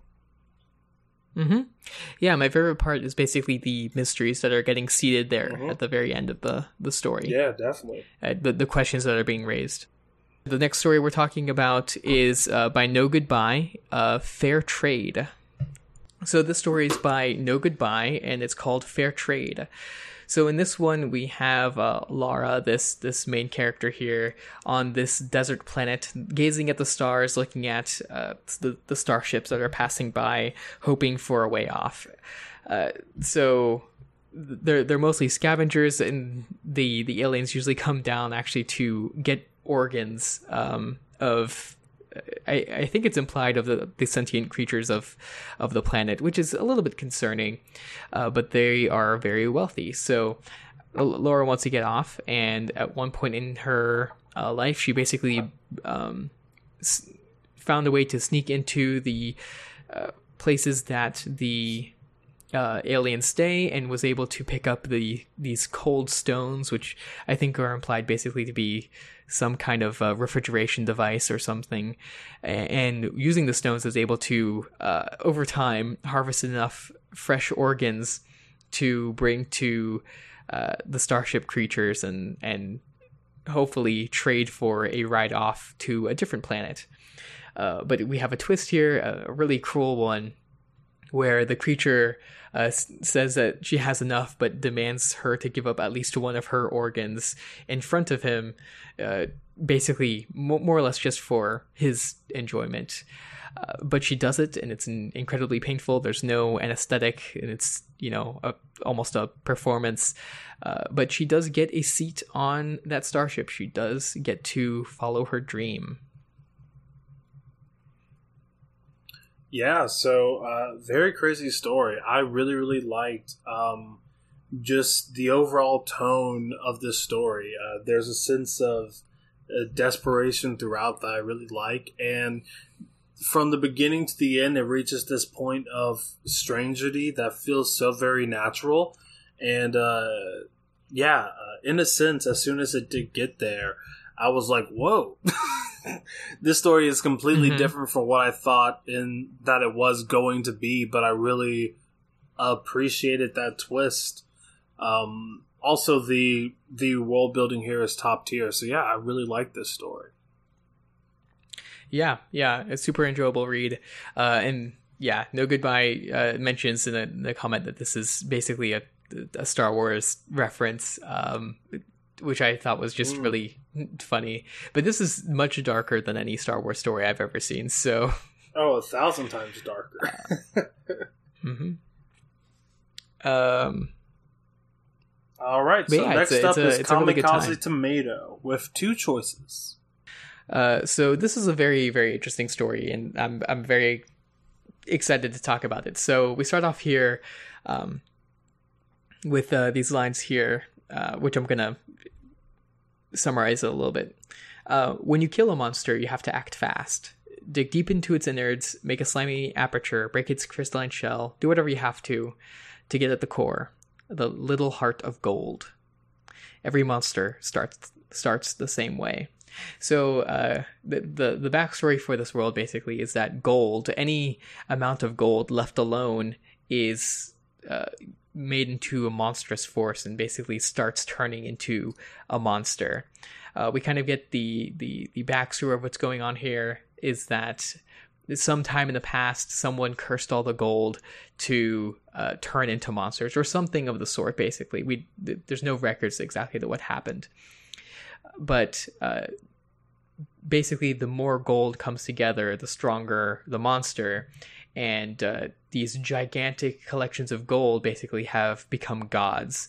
Um, and so when you find gold you you are given two options. And it's it's presented really well here right? It, it goes into this one normal option uh, the, the expected option which is that you put uh, a sign of a god on it and then you offer it to the god. And so then we understand that basically the god gets stronger whenever it gets more gold. And so it will give you a gift in return right? It's basically superpowers or magical powers and things like that. And uh, it's just really interesting because we were presented with the idea of gods before we're kind of get the implication that they are getting stronger because of the gold. And uh, then it shifts and basically is uh, implying that these gods are not good at all for the world. They're just super powerful monsters essentially.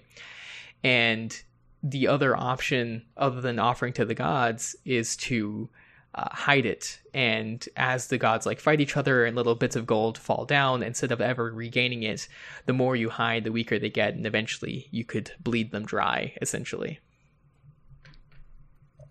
Yeah, I thought the world building in this was amazing. Uh, also, I I really loved how focused it it really was on these very two on these two very uh, choices.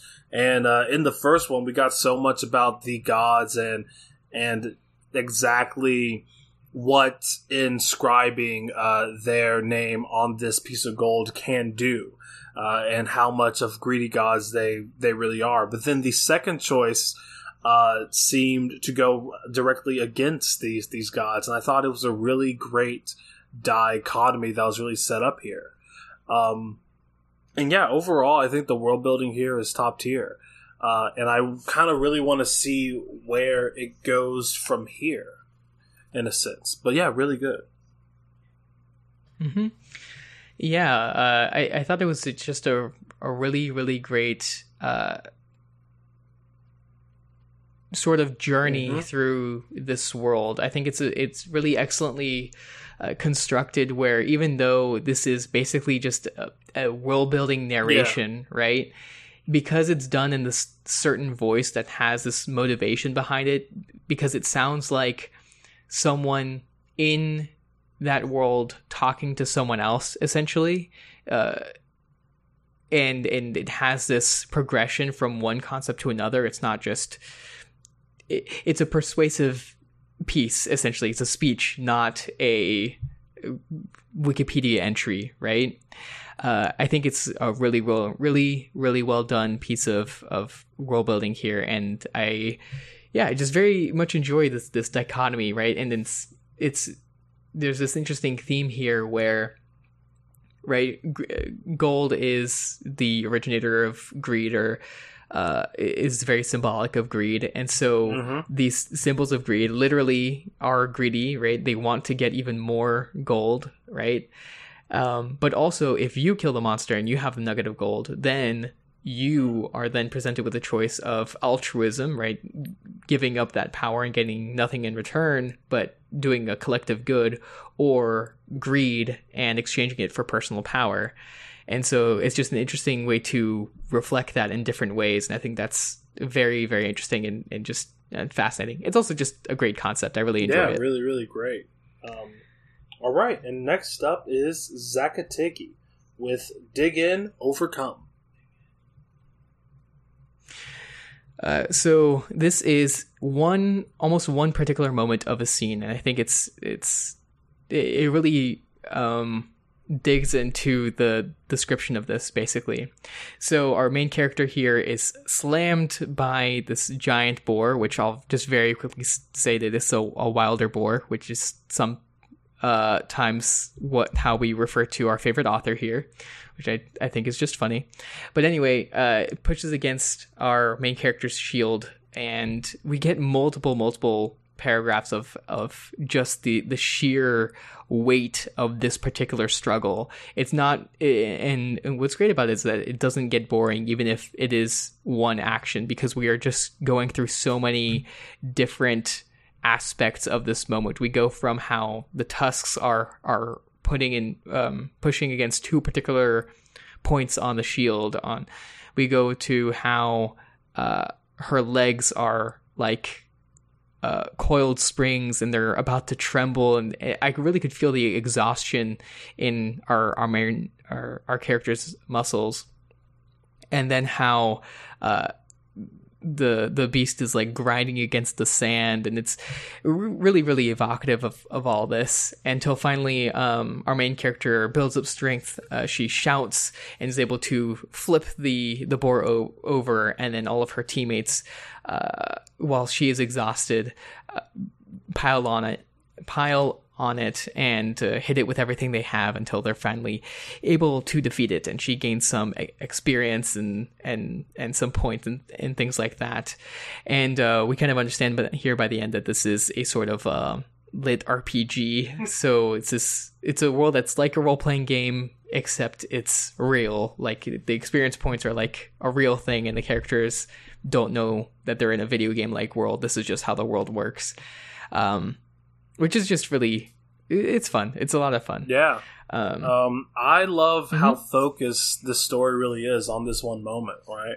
Uh, because it goes through so many different facets that that makes that makes this event, this this head to head bout, so impactful. Um, to, to the point that when she does finally flip over the boar, I'm cheering with her, right? Uh, and I think the Mhm. surprise of it being a a RPG was really nice, and it gave me like those those those nostalgic feelings that I uh, that I got when I watched uh, Sword Art Online. Right?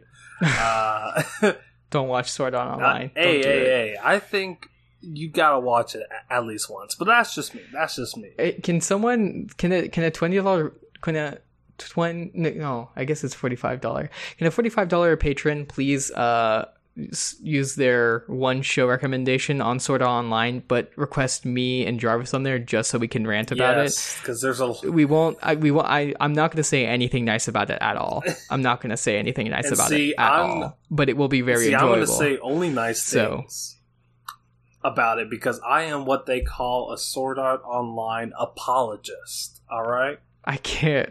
Why? but back, It's so bad. but back on the story. I Wait, hold on, hold on, real quick. I saw, sorry, I, wrote, I have to. I saw a tweet that was like, um, it was some Sword Art Online stan, someone that loves Mhm. it, and their tweet was something like, uh, Sword Art Online haters always have the same tired arguments that, and it's like. Why would you need more than a couple arguments on why Sword Art Online is bad? Like you don't need fresh arguments. Oh, yeah. It's an old Well, show. It's been bad for a very long time. I mean, time. there aren't any fresh arguments because the issues with the show have sustained throughout almost all of its run. Um, Terrible. yeah, but hey, it is a lot better than most shows out there. Uh, but Hey, but back final recommendation if you uh, are a patron you can be responsible for a Sword Art online episode you just have to give us $45 and it will be an episode with your name on it i'm just Mhm. saying Okay, and then one smaller, smaller tangent. Okay, and then we'll stop. uh-huh But if Yeah, of course. But if you do want a show that is a isekai, which is the genre that uh, Mhm. Sword Art Online is, there are three shows Mhm. that I'm about to list. One is a comedy, which is named KonoSuba. So those are my three wow isekai recommendations, and they are all a lot better than Sword Art Online. i re- regret going on this Me tangent too. But back on the story once again. yeah we have one final story to talk about sorry one mary lilac for uh, delaying with some uh, just garbage Very talk garbage just talk. really low value talk. Uh, here we so so one Mary Lilac has an un, untitled story here, uh, but we start off with uh, Nadia staring down um, at the monster that used to be her f- best friend Edward. So Edward here has been turned into a monster. One arm is just gi- gigantic, basically, but his other arm is uh, normal. Um, and there's this uh, white stone on his forehead, uh, and his eyes are all white. And, basically, we understand that this gem has uh, possessed him in in some sort of way. And uh, so he, we have an action scene here where Nadia does not want to hurt her friend. Um, she has this uh, shape shifting sword that, that turns into a shield at, at one point, but. He is just too aggressive. Uh, he still has his own magical powers with, with his good with his normal arm. If he touches the ground, he can make um, uh, spikes shoot out of the ground, and it's uh, just just too much for her. She she can't play safe anymore. Uh, and so she basically has to twist, dodge, and stab him and end his existence and he he fades basically into a withered corpse. And so that really throws away any idea that we had that uh, this could have been sal- salvageable and that he could turn back to normal. And uh, she picks up the stone and uh, it's it's this uh, sad moment. She she she curses Ed um, and we kind of understand that he probably is responsible in some way for his own death but not in a in a way that actually makes Nadia feel better about it. Yeah, uh, I really love the dread that came across in this story of having to kill one of your friends, right? Uh, and I love how reluctant this this main character really was in doing it. But at the very end, uh, she has to do what she has to to do. Uh, and I think that thread definitely really carried the uh, story. Um, and on top of that, I think a lot of the action is really well placed to where I can very vividly see exactly what is going on. So overall, I think this is a very mm-hmm. successful story, and I would definitely recommend people to come and read it. Yeah, yeah, I really, really enjoyed it. Um, I particularly like just how the the action is executed. We really understand uh, how things are moving, and even though there's some magic going on with these these spikes shooting out of the ground and her sword shifting shapes, it just uh, sort of feels right. There's the lines here uh, where um, she uses her power for the first time. Nadia willed her sword to shift, like it had always been that way. She suddenly had a shield in front of her. Uh, and the monster rammed into that without touching her. And that's just a really great order of events essentially in a way to describe that. So first we have like the, the, the feeling of what's going on. We kind of just understand like the the sort of flavor of the action of how it, it, shifts from sword to shield, and then it's there, and then there's an impact against it, and uh, it's just it rolls really smoothly through it. So really, really great job, one Mary Lilac. All right, so thank you so much to everyone who submitted their story. We are sorry that we weren't able to, to talk about all of y'all, but we will take a quick little moment right now to shout y'all out. That's right, and every single one that uh, every every time that you write, of course, your chance of getting selected goes up. So keep that in mind. So thank you very much to Kamikaze Tomato. Thank you, Ghost Pac-Man Four. Thank you, Nick to you, who is a new thank writer you. for that week. That's right. Thank you so much for joining us. Thank you, Sarah Penguin. Thank you, Ace of Sword. Thank you, Paradox. Thank you, No Goodbye. Thank you, Jarby Jaws. Thank you, Ridtum. So those were the people f- from uh, that first week. So uh, now we're going to thank the people from this week. Exactly. So thank you very much to Ace of Sword again. Thank you, Jarby Joss. Thank you, No Goodbye. Thank you, Nick Dew. Thank you, Kamikaze Tomato. Thank you, Zakatigi. And thank you, One Mary Lilac. And also, we would like to get a big old do the right thing thank you to everyone who did leave a comment. Uh, leaving a comment not only helps you figure out what you liked about someone else's story, but it can also help you figure out what's working in your own story. So thank you very much to Nick to you, No Goodbye, One Mary Lilac, Jarby Jazz, Paradox, Ghost Pac-Man 4, and Ace of Sword. Thank you so much for leaving comments this week. Yeah, you guys did fantastic, and especially I just want to uh, thank you all for for participating while we didn't have uh, an actual episode out. Uh, the fact that it continued despite that is is just really really cool, and we really appreciate your support that way. That's yeah, awesome. And, and keeping this alive, even, even if we're not around, is is really important to to yeah, me at so least.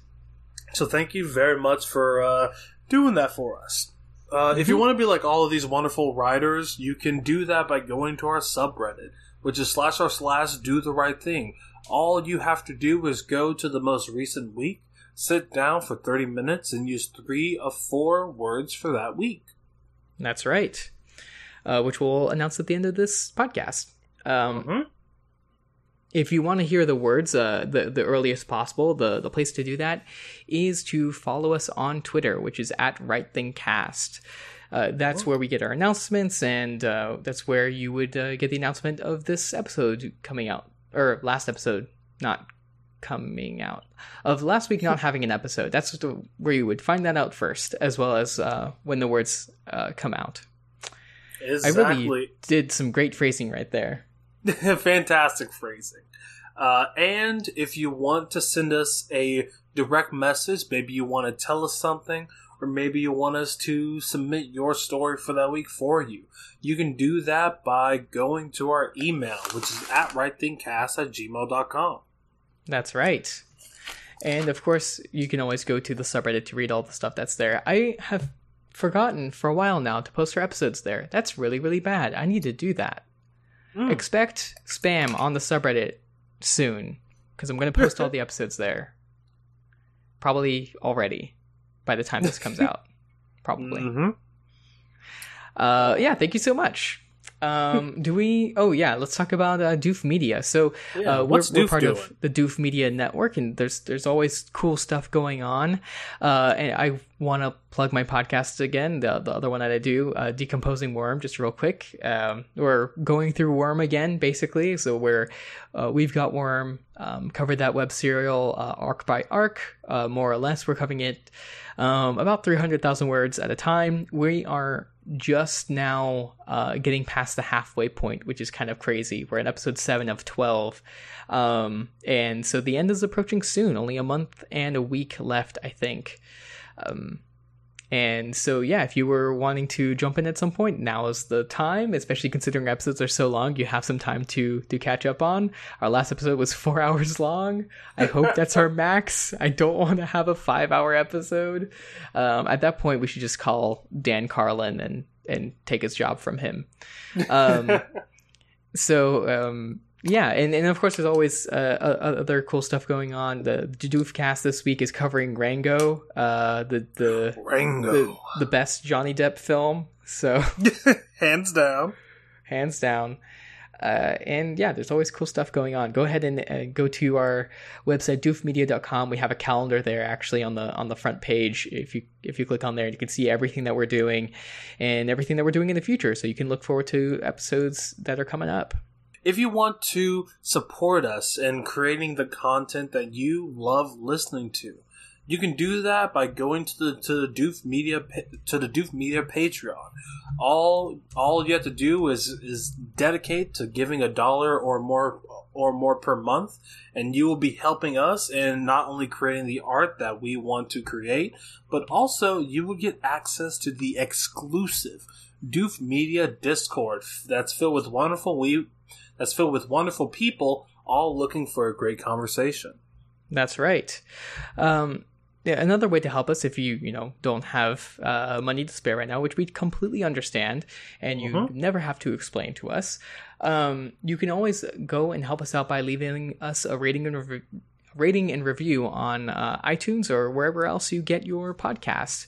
Uh, we have seven ratings on iTunes, all five stars. I appreciate that so much. Y'all are awesome. However, we don't have any reviews. So if someone looks up our podcast, they don't have any like words to look up. They just have the number. So if you want to take some time and do that and maybe, you know, leave reviews on all the podcasts you listen to, Doof Media or not.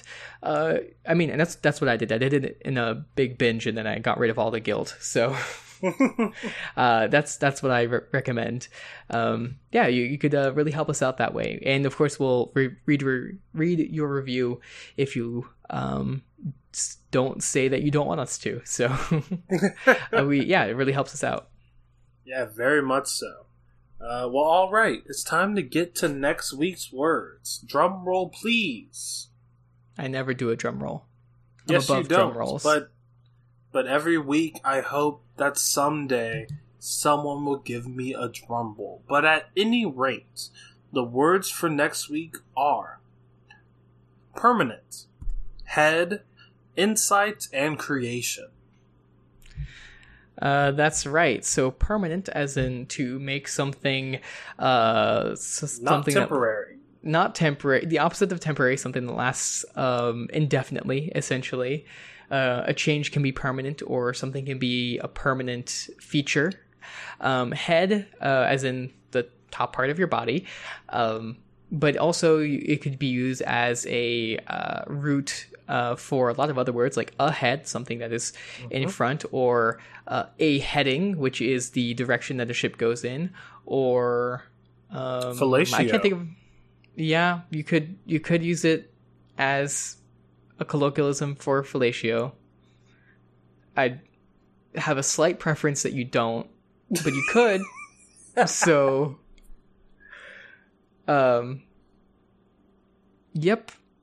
Yep. Uh, Then uh, insight, which is the uh, sort of um, understanding, uh, uh, uh, getting a deeper understanding of something, essentially. Um, and although, of course, you could always use a, a use it in a magical way and somehow use it to describe some kind of vision that looks inward.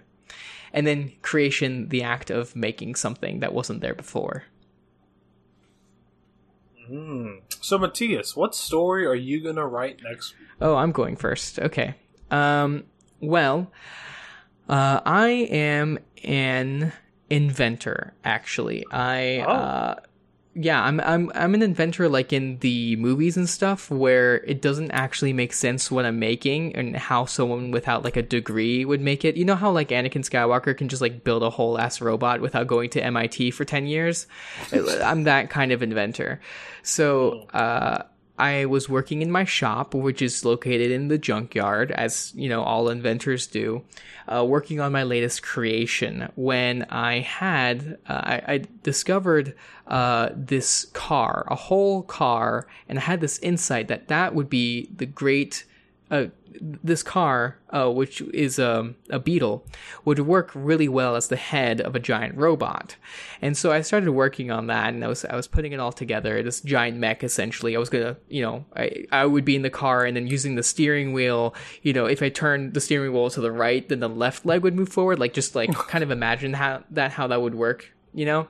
And then if i go the other way then the right leg and then the um, stick shift would control it only has one arm. It's kind of a crane arm in the back and so that's what i would uh, would use um, and uh, so I, I, spent a long time uh, sort of making that putting that all together um, trying to you know make sure that the the, the parts uh, don't uh, come across um, or come, come apart i mean to say uh, and so I started taking it out on uh, a journey, actually a rampage through the city, because I, I I am that kind of inventor.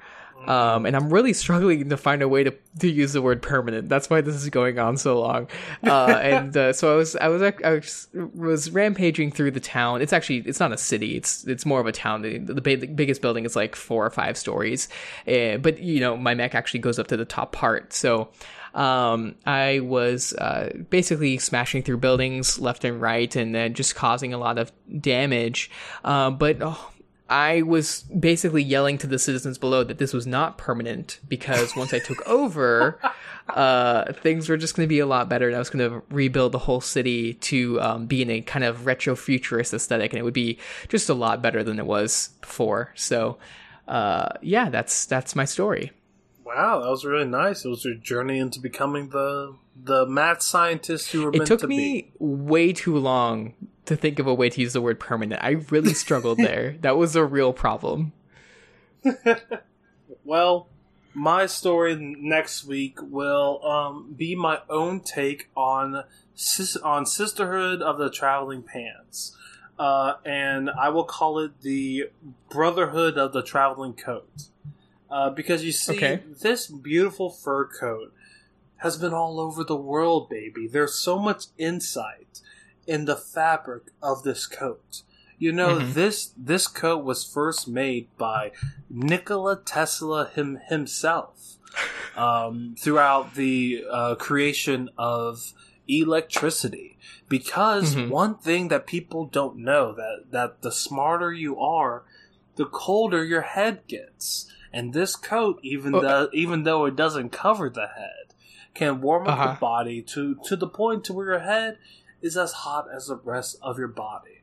Now, Wow. this coat has been throughout time, throughout history, but I'm not going to focus on that.